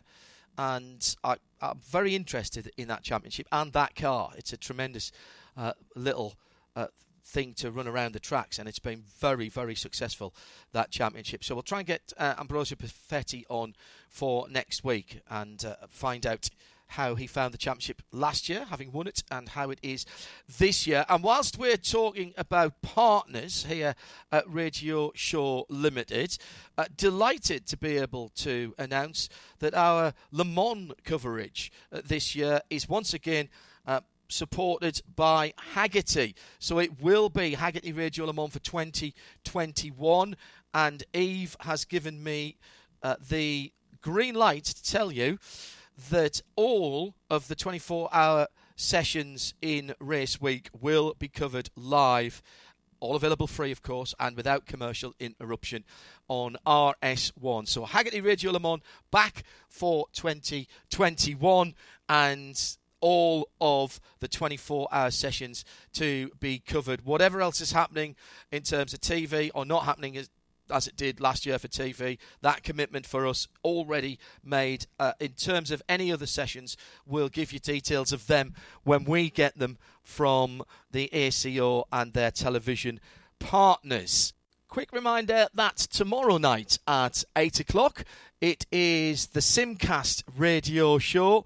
It's Ben and Lewis this week, and well, they're going to have to go some, aren't they, to be- beat uh, driving the Red Bull ring as Jordan did last week on a Guitar Hero controller, and he really did it. If you haven't seen that video yet, worth seeing. All the latest news from the world of esports uh, and virtual motorsports. That's the Simcast radio show RS1 tomorrow, and that's 8 o'clock UK time. Midweek Motorsport, Series 27 episode. No, that's the wrong way around. Oh, you see, I'm stressed. I'm stressed with, to get down and watch the football on catch up. All right, uh, it's Series 16, episode 27, and we're going into penalties now. Not the football. This is Nick Daman and Formula One team by team. Oh, I saw what you did there. Did you see what I did? Don't I tell did. me. I don't want to know. Right. Um, have you digested all of, of the penalty? There, literally were, mo- were more penalties than a, a Euro 96 semi final here. Yeah, I got you. I got a five second stop go for questioning them. So. Let me let me get this right. Perez got a 10 second time penalty for forcing another No, driver off track. Two by fives. Right, okay. Stroll, Yeah. five second for speeding in the pit lane. Yep. Tsunoda, five second time penalty No, for crossing the white line twice. Twice. Yes. Yep. Uh, so how many are we up to there? That's five. Raikkonen, drive through, converted to 20 seconds for causing a collision. He certainly did, and he did indeed. You've missed out Norris. Well, I'm, uh, uh, I'll, I'll get there in a minute. Uh, Okay. Mazepin and Latifi, 10 second top stop and go, converted to 30 seconds for not respecting double yellows. Yep, on the last lap. And Norris, what was Norris's for? That was another Five seconds for, for leaning on Perez Yeah. on lap two, So- one, so- three. That that, Yeah. wa- that that was that was more than uh, a sudden death penalty shootout, wasn't it? That was more than 10 penalties there. But everyone lost. uh, uh, well, hmm. controversy about all all of that. But yeah, I mean, I, can we agree yeah. on one thing? Whether or Go on. not you thought those pushing people off the track penalties were valid, and I'm not even going to go into that because I work with series where there would have been there wouldn't have been even any discussion about that, and it was interesting watching different drivers who drive in different series, and particularly in the US, how they were viewing that. Regardless of which way you think about that, there was a consistency about this race. I'm not talking about a consistency with other races, indeed other races here uh, at not here because obviously they don't race in Thrapston, but uh, at Austria. I think particularly Yeah. of Charles and Max at turn one, which would have been a very different outcome if they'd applied the same criterion as they did here. But there was a consistency across the decisions here that made you see after the first one, oh well, that's going to be slam dunk. That's going to be another penalty. Yep, I, I think you cannot say anything about that consistency. I'm going to say something. I completely disagree with both the penalties.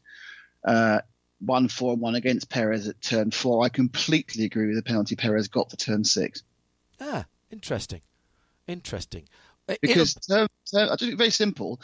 Live by the sword, die by the sword. You go outside round turn four. There's often not a lot. The, these guys aren't opening the steering wheel. The car doesn't actually want to go that tight. Yeah. You know, at the speed they're going. Turn six, he pushed him off Mm. in a very dangerous place because there isn't runoff anymore. It's gravel. So that's that's my feeling. The rest of them were slam dunks because it was stupidity by the drivers of various level. Yeah. But that's yeah, and but you're absolutely 100 percent right, John. We got consistency, which in many ways is all we've asked for. Yeah. Even this consistency we don't like. yeah. Um, I'm sure it'll all be forgotten about. Not at all. Um, he says in brackets. But going on about it, by- oh, and, I- I- and it won't be the same. Someone will go off at, at Vale when it's con- when it's tarmac runoff, and nothing will happen. They go, oh, it's not. Anyway, carry on. Uh, let's get into team by team. proper, uh, and we'll start as we always do at the back of the field with the team whose driver was well, I was going to say twentieth, but he wasn't twentieth because Esteban Ocon was not classified as a DNF, having completed zero laps. Well, he three corners, but uh, yeah, I mean, it's all gone wrong for Esteban since he signed his contract, hasn't he? He's got a three-year deal. It, he's now got the same situation as Valtteri was a couple of races ago, where he thinks there's something wrong with his car or his engine or his brain. The, the, there is another possibility, and the possibility just is suddenly um, Fernando's back, mm-hmm. and and the gap to Fernando is the gap to Fernando, yeah. and it's not the car. I'm not the greatest Esteban Ocon fan. I think he's a good workman-like driver. He's nothing special. I'm not, obviously, every F1 driver, except Nikita Mazepin, is really brilliant. Yeah, you're brilliant to get there, but some are more brilliant than others. And an on-form Alonso, regardless of his age, is better than an, uh, an on-form or an average Ocon. Well, so he's better than most, isn't he? And tenth well, position. And, a, and where a, is the car? Is yeah. the car Alonso fast? Is it No. Ocon fast? Or as I expect, it's in the middle. well, Alonso, Right? Al- slightly under, Alonso's slightly over the car. Alonso, Alonso has wrestled that car into a top 10 finish again, deposing George Russell in a cracking scrap at the end. And there's clearly a lot of respect between those two. That was a cracking scrap. And, That was and, and was race, Alpine, to, and, and we saw a lot of it as well. So fair play to the TV for showing that. Um, Alonso almost apologetically saying, I wish it hadn't been George because he really deserved that point. I think everybody's favourite second team is Williams, and that includes Fernando Alonso. Uh, but Alpine get the point for 10th position, and that Well, to me the- is, is Alonso outperforming the car again. Well, yeah, I mean, the, the problem, the thing is that the top eight cars were the top four teams, which means you're only fighting on a on a on a day like this where there was nothing untoward happening. You're fighting for for, for the last two positions, and Pierre Gasly and AlphaTauri unsurprisingly got ninth, and there's one left, and that was picked up by Alonso. So you know, we'll, we'll see those bottom positions get rotated around the, the the midfield teams, but it is very slim pickings when. The other, the top four teams, well, the top two, then the second two, get their act together. yeah. Um, and that's what happened. Uh, in 19th and 18th, respectively, the number 9 Haas Ferrari of Nikita Mazepin and the 47 of Mick Schumacher, both two laps uh, off the pace, Okay, but I- still I know it's- classified below Vettel, who didn't finish because he completed obviously more laps. I know it's very easy to do this, and we are learning nothing about either driver. No, agreed. We realise that Mazepin is not Formula One quality, mostly for his mental attitude, another yellow flag of offence and moaning and everything else. We know that Schumacher is faster than Mazepin, a lot faster in races, actually. He's finishing a long way further. It's, it's mm. really interesting. He just creeps away, you know, especially in the second half of the race, normally by half a second lap. I think he was 50 seconds ahead. I think it was, it was slightly bent by an extra pit stop. He's been finishing half a minute ahead, mm. you know, so he's better than his teammate, but I've got no idea how good he is. I mean, it's great for Mick because Mick, as we know, is, is, is, is this is meant to be offensive to him. He's a slow learner. Um, you know, he needs a he needs It's a a year freebie year for him. second year, and he's got a freebie year where he's better than Mazepin, Mazepin, and and but I couldn't tell you how good he is one way or the other. I mean, I think I've seen him. I'm seeing I've seen him put in some good drives. I've seen him make some rookie mistakes, which is all fine. It's his first year, but he needs a better car or a better teammate for us to work out what the heck's going on. Uh, in 17th position, the number 5, which is Sebastian Vettel for Aston Martin Mercedes. His teammate Lance Stroll in 13th. No finish for Sebastian, a lap off for Lance. Yeah, Sebastian was taken out by Raikkonen, but they weren't going to score points. Um, both of them decided to go through to uh, Q3 on the soft tire, which is which was chewing gum, and it was a really bad idea. The two stop stopping that didn't work. It meant you ended up falling behind the rest of the people on the one stop and, starting a train, which was one of the reasons Perez had so much probably got stuck behind that train after it's off. Um, yeah, not a great weekend for Aston Martin. Lance slightly better than, than Sebastian again, but you know, the, the, both of them be a very disappointing performance. And I think Aston Martin just sitting there going, well, you know, we just got to drift through this year, try and pick up a few points, and then re- re- regroup for next year. Disappointing. And they are employing a lot of people. They're employing a lot of people, so they are showing intent. All right, okay. Uh, 16th position, uh, another team that we haven't talked about yet. This is uh, Williams Mercedes. Again, a lap off the pace for Nicolas Latifi. George Russell, as we've mentioned, just eased out of a point scoring position by Fernando in 11th, another 11th, the 152nd yeah. time he's been uh, 11th in a, in a Williams and, Mercedes. And the third team where you have this same issue, you you find it hard to judge how good driver A is because you aren't really sure how good driver B is. Hmm. Um, how good is Latifi? Is he just a paid driver, or is he doing really, really well and Russell's amazing? Or is Russell just doing as well as any good driver would do and Latifi's a tugger? Hmm. Who knows? I mean, I, I, they'll say, "Oh, we have the data and everything else." Problem is, the only other person who gets to drive the Williams is um, Roy Nissany, who is obviously, you know, just an average Formula Two driver. Mm-hmm. So we, you know, and I think they had Jack Aitken didn't they, last year, who also is not, you know, an experienced F1 driver. You kind of, it'd be great if they could get somebody, you know, I don't know, someone gets hurt and Nico Hulkenberg gets to ride it for a week.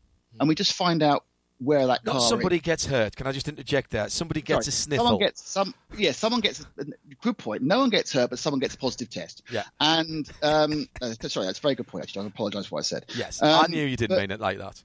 but and then we can find out um, what's going on. Russell is very, very good at qualifying. Yeah. Absolutely. No, Yeah. no, 'cause we saw that obviously because he managed to qualify so well in his one outing. You know, Kari didn't know up against Bottas is a great qualifying, a couple of hundreds off in Bahrain.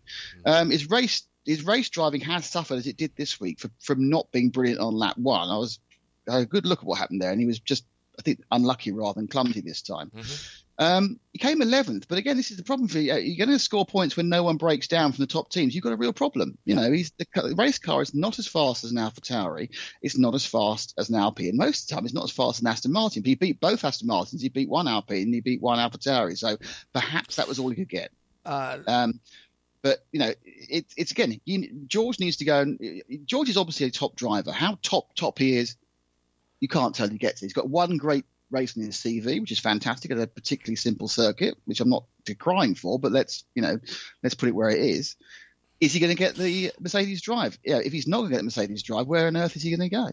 Because I don't think he will do another year at Williams, even though they're supposed to be much better next year. There's no guarantee. Alfa Romeo racing Ferrari in 15th and 14th, Kimi in 15th, uh, Antonio Giovinazzi in 14th. Not such a good weekend for, for Gio this uh, weekend. Uh, Raikkonen frustrated by so many different things. Yeah, the car hasn't looked particularly good in either of these Austrian races. No. So Giovinazzi's kind of positive year is kind of ground to a halt, really. I mean, um, Raikkonen really, I mean, I, I know I'm not his biggest fan, but I don't know what he's got that drive for. He's not doing anything. Um, he's not helping Alfa Romeo. You know, Alfa Romeo said as much in the weird press release where they said the biggest problem they have with Williams is George Russell. So it's obvious they think they've got driver issues.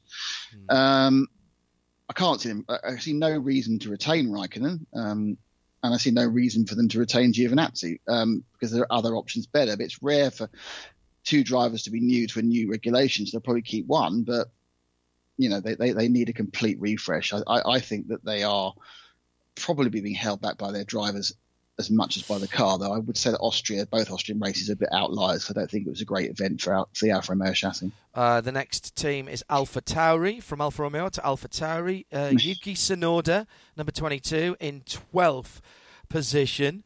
And his teammate Pierre Gasly uh, picks up points again in 10th. Better weekend in a lot of respects for Yuki Tsunoda. And my goodness, did he need one?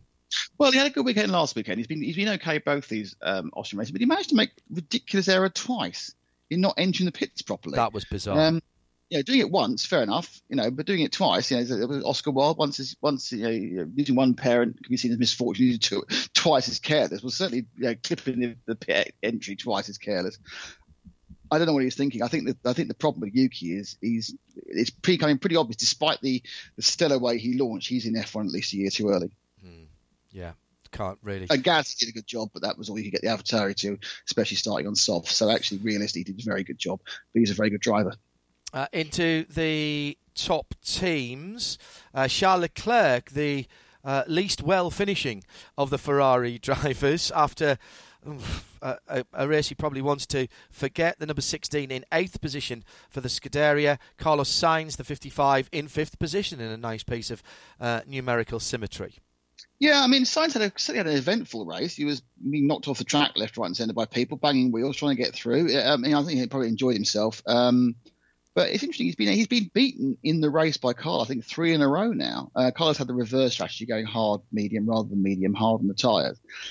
And yeah, Carlos is it's interesting because yeah, when we talk about people who who who have who appear to have made major steps, people thought that Carlos was going to get the floor wiped with him by Charles Leclerc, or at least be, you know, Charles Carlos would be a Kimi Raikkonen to Charles um, Vettel in his pomp.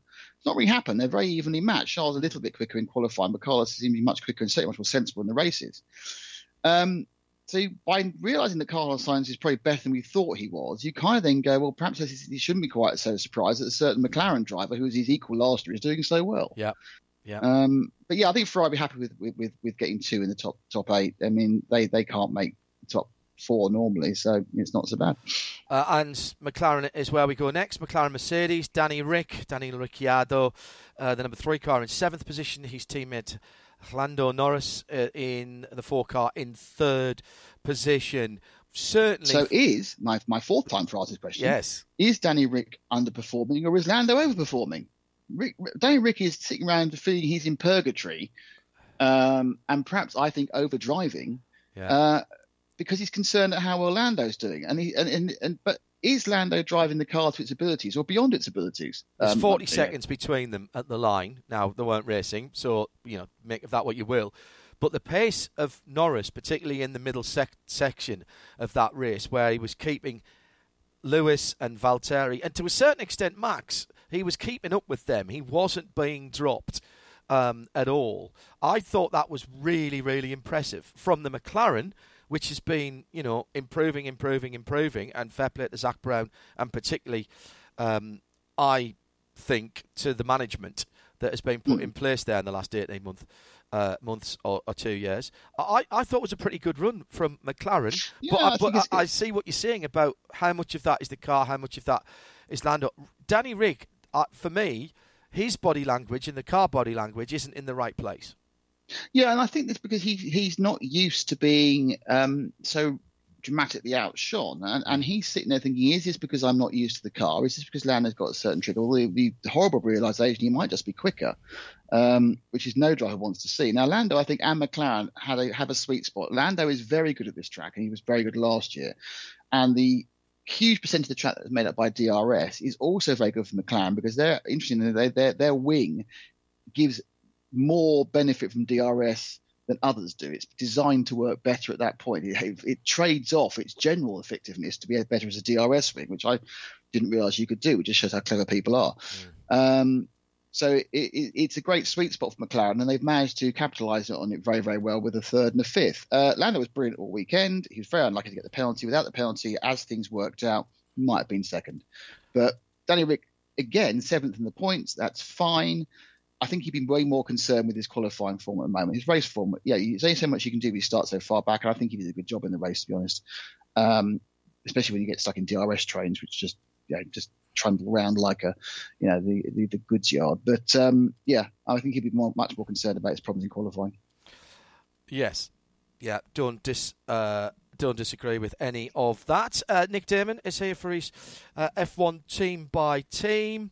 Uh, where were we with that? That was McLaren Mercedes. So we got a Red Bull Racing Honda next. Yeah. Sergio Perez in sixth position. Coulda, shoulda, mm, should have been Yeah, better, he got it? he kind of got a little bit over anxious to get past um, the McLaren on the, the lap after the restart, wasn't it?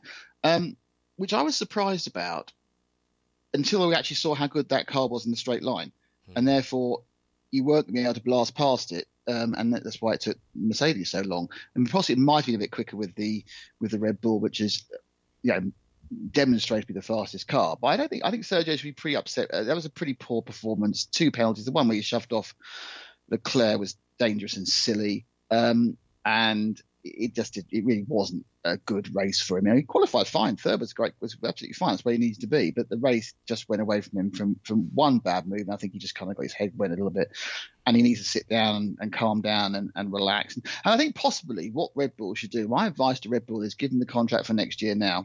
Don't don't leave him on tenterhooks Good. just just relax him down. Right, you're in for next year, Sergio. You haven't got to prove anything to us anymore. Just do what you've been doing. Yeah. Um, and Max Verstappen, well, what can you say? Ten out of ten. You know, pole, fastest lap, led every lap, won. Greatly enthused sixty thousand fans who all got sunburn.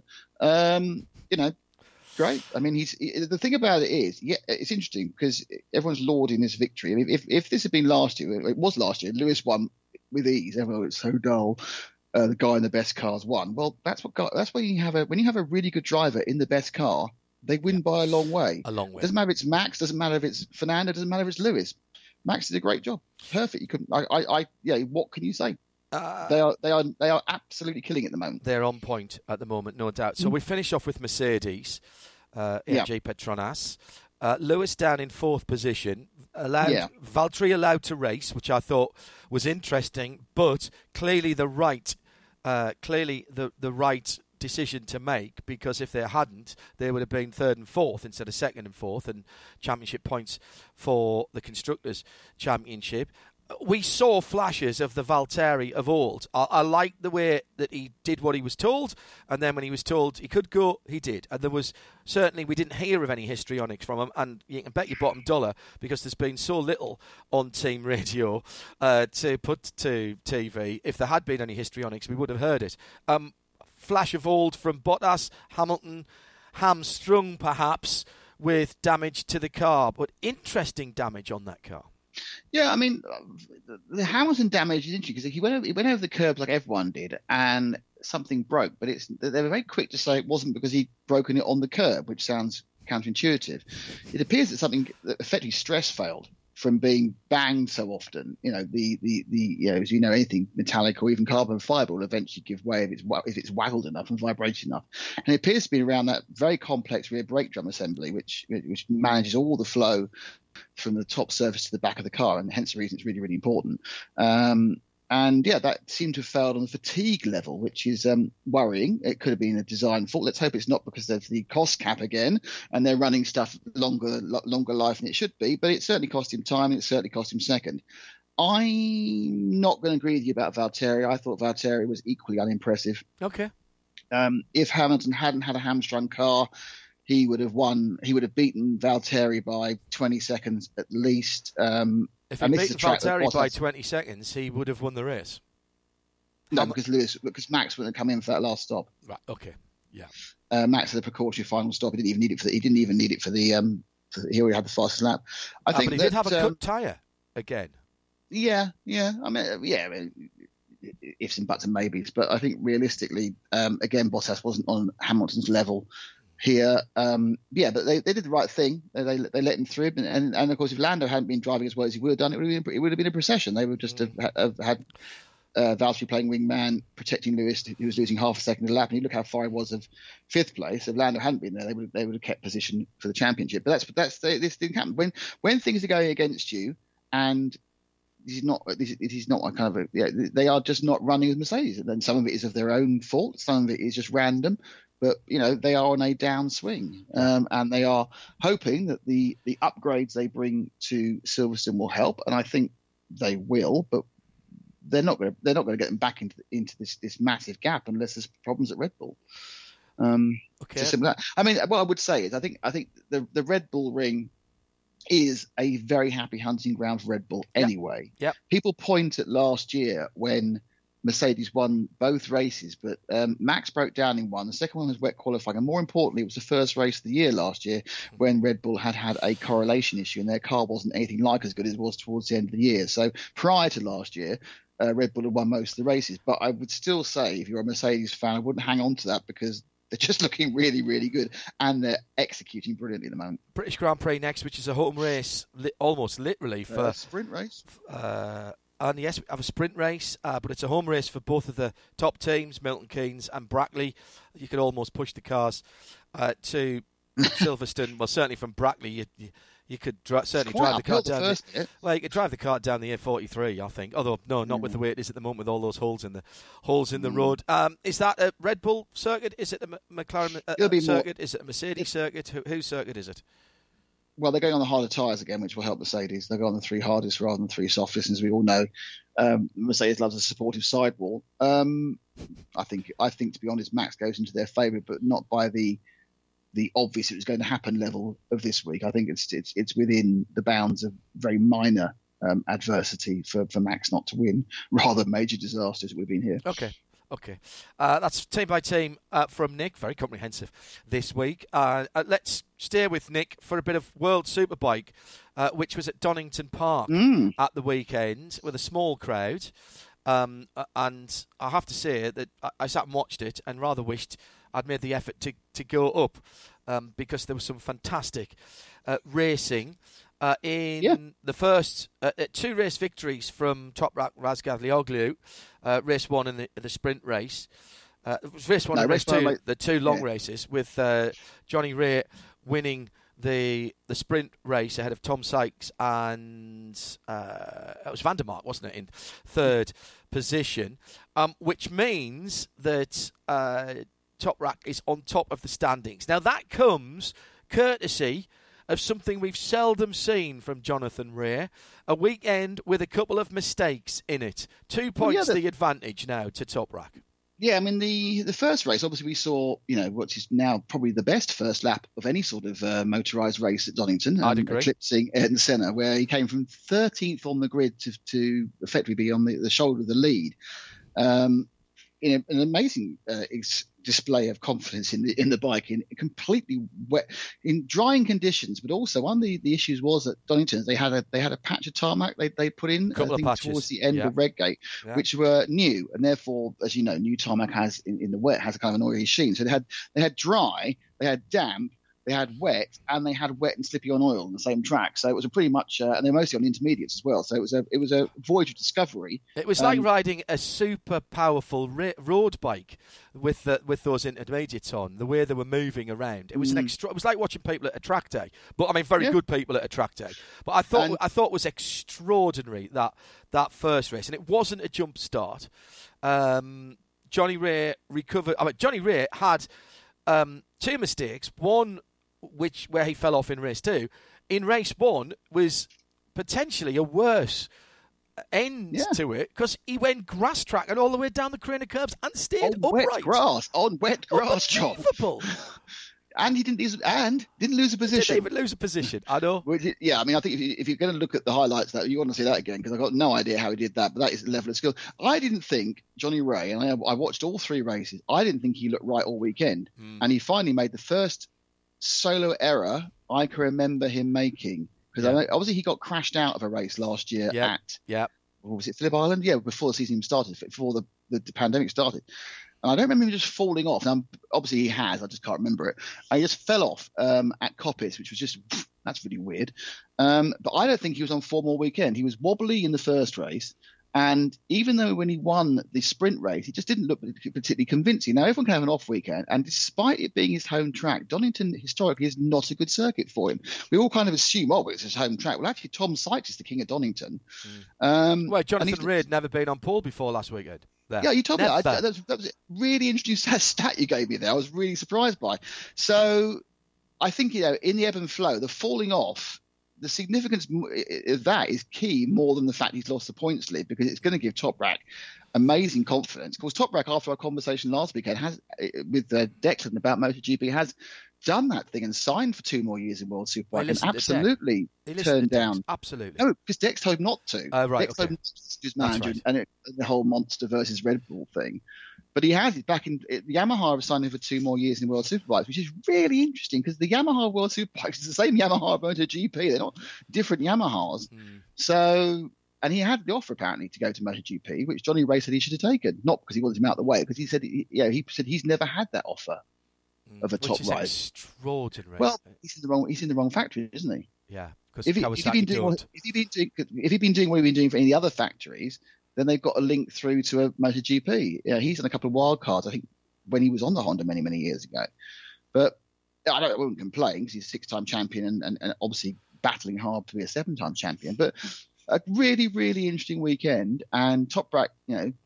What can you say? Looks really, really good. But again, it gets very track specific. So we'll go to the next track, and he might win all three races, or he might, you know, I, I, don't, I still, despite talking about a man who's fallen off, I don't think Toprak's got the consistencies. No. But I think his, I think his highs are a bit higher, and his lows are a bit lower. Yeah. So it's going to depend on how the weekends pan out. But genuinely, I think, you know, obviously he's got a great chance, really good chance of winning this on merit, on merit, on skill, and on performance. uh, Yamaha uh, and Toprak then leading the championship by two points at the end of Donington over the Kawasaki uh, uh, of Jonathan Rea. Scott Redding on Ducati is the next one back, weekend, yeah. but he's a long way back now. He's down in 117 on 117 Mm. points, uh, just three ahead of Alex Lowes. So three Brits in the top four, um, uh, and he's on 114. Obviously, Scott Redding did not have a good weekend. Uh, he, he salvaged, and I used that word um, a, a few points uh, here and there, but bad tyre choices. He gambled and won at Aragon,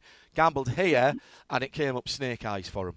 Yeah, he went full wet in the first race and was 17th on that Why one. didn't, he, why didn't he pit at the end of the sighting lap? Because it was obvious, even by his body language, he was shaking his head halfway Well- around, and he knew he was. At Well, least that- he could have. that's- He came seventeenth or eighteenth. He couldn't have been any worse if he'd gone on to gone on to. If he if he started if he started dead last on the correct tyres, he probably wangled his way up to what ninth or tenth probably, yeah, agreed. and got more points. I mean, yes, he would have started 15 seconds behind, but he's one of the top works riders, and there are a number of guys there who aren't on works bikes who who will fall back by that amount of time during- during the race. Yeah. Um.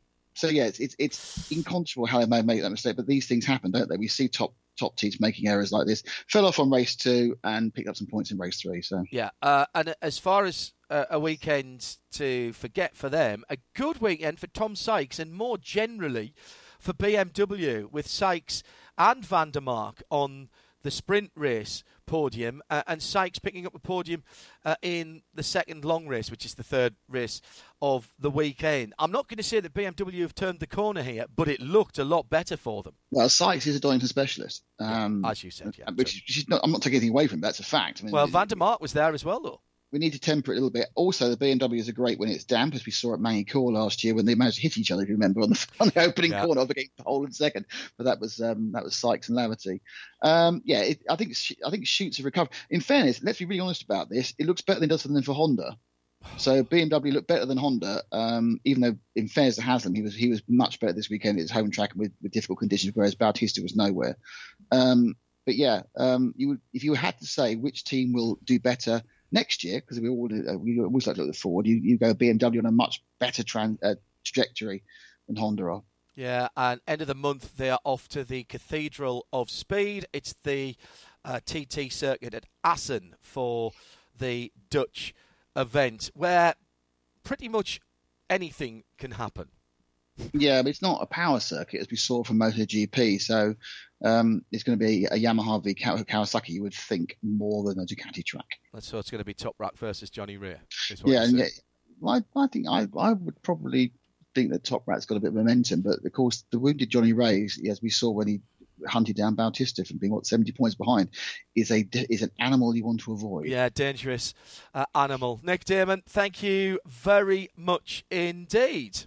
And Nick Daman back in this month's edition of Historic Racing News, the radio show, which follows midweek motorsport. So, in a couple of minutes' time, uh, he will be arguing with Joe Bradley uh, about what is the greatest Formula One circuit of all time. It could go on some time, I tell you. Um, set aside uh, a little bit of extra time for that. How they're going to stop those two talking, I have no idea at all. Paul Tarsi, Jim Roller, Paul Jerd uh, are all on that show coming up in a couple of minutes. As I say, thank you to all our guests tonight. Andrew Cotton from Racecar Engineering, Ivo Breukers uh, joining us from Creventic with some great news uh, from them about their forthcoming events. And uh, also, of course, Darren Turner on our big interview brought to you this week by Visit Cayman Islands uh, Department of Tourism. And, well, that's about it, really. Responsible Adult was Eve Hewitt. Uh, I know it's been a bit quiet on Twitter. I know why that is. Thank you for not letting me know what was going on. Uh, only thing now to say is, well, the llama's off to find out whether they're actually going to be eating Danish bacon tomorrow morning for breakfast. Bye bye. This program is a Radio Show Limited production. For more, subscribe to Midweek Motorsport wherever you get your podcasts.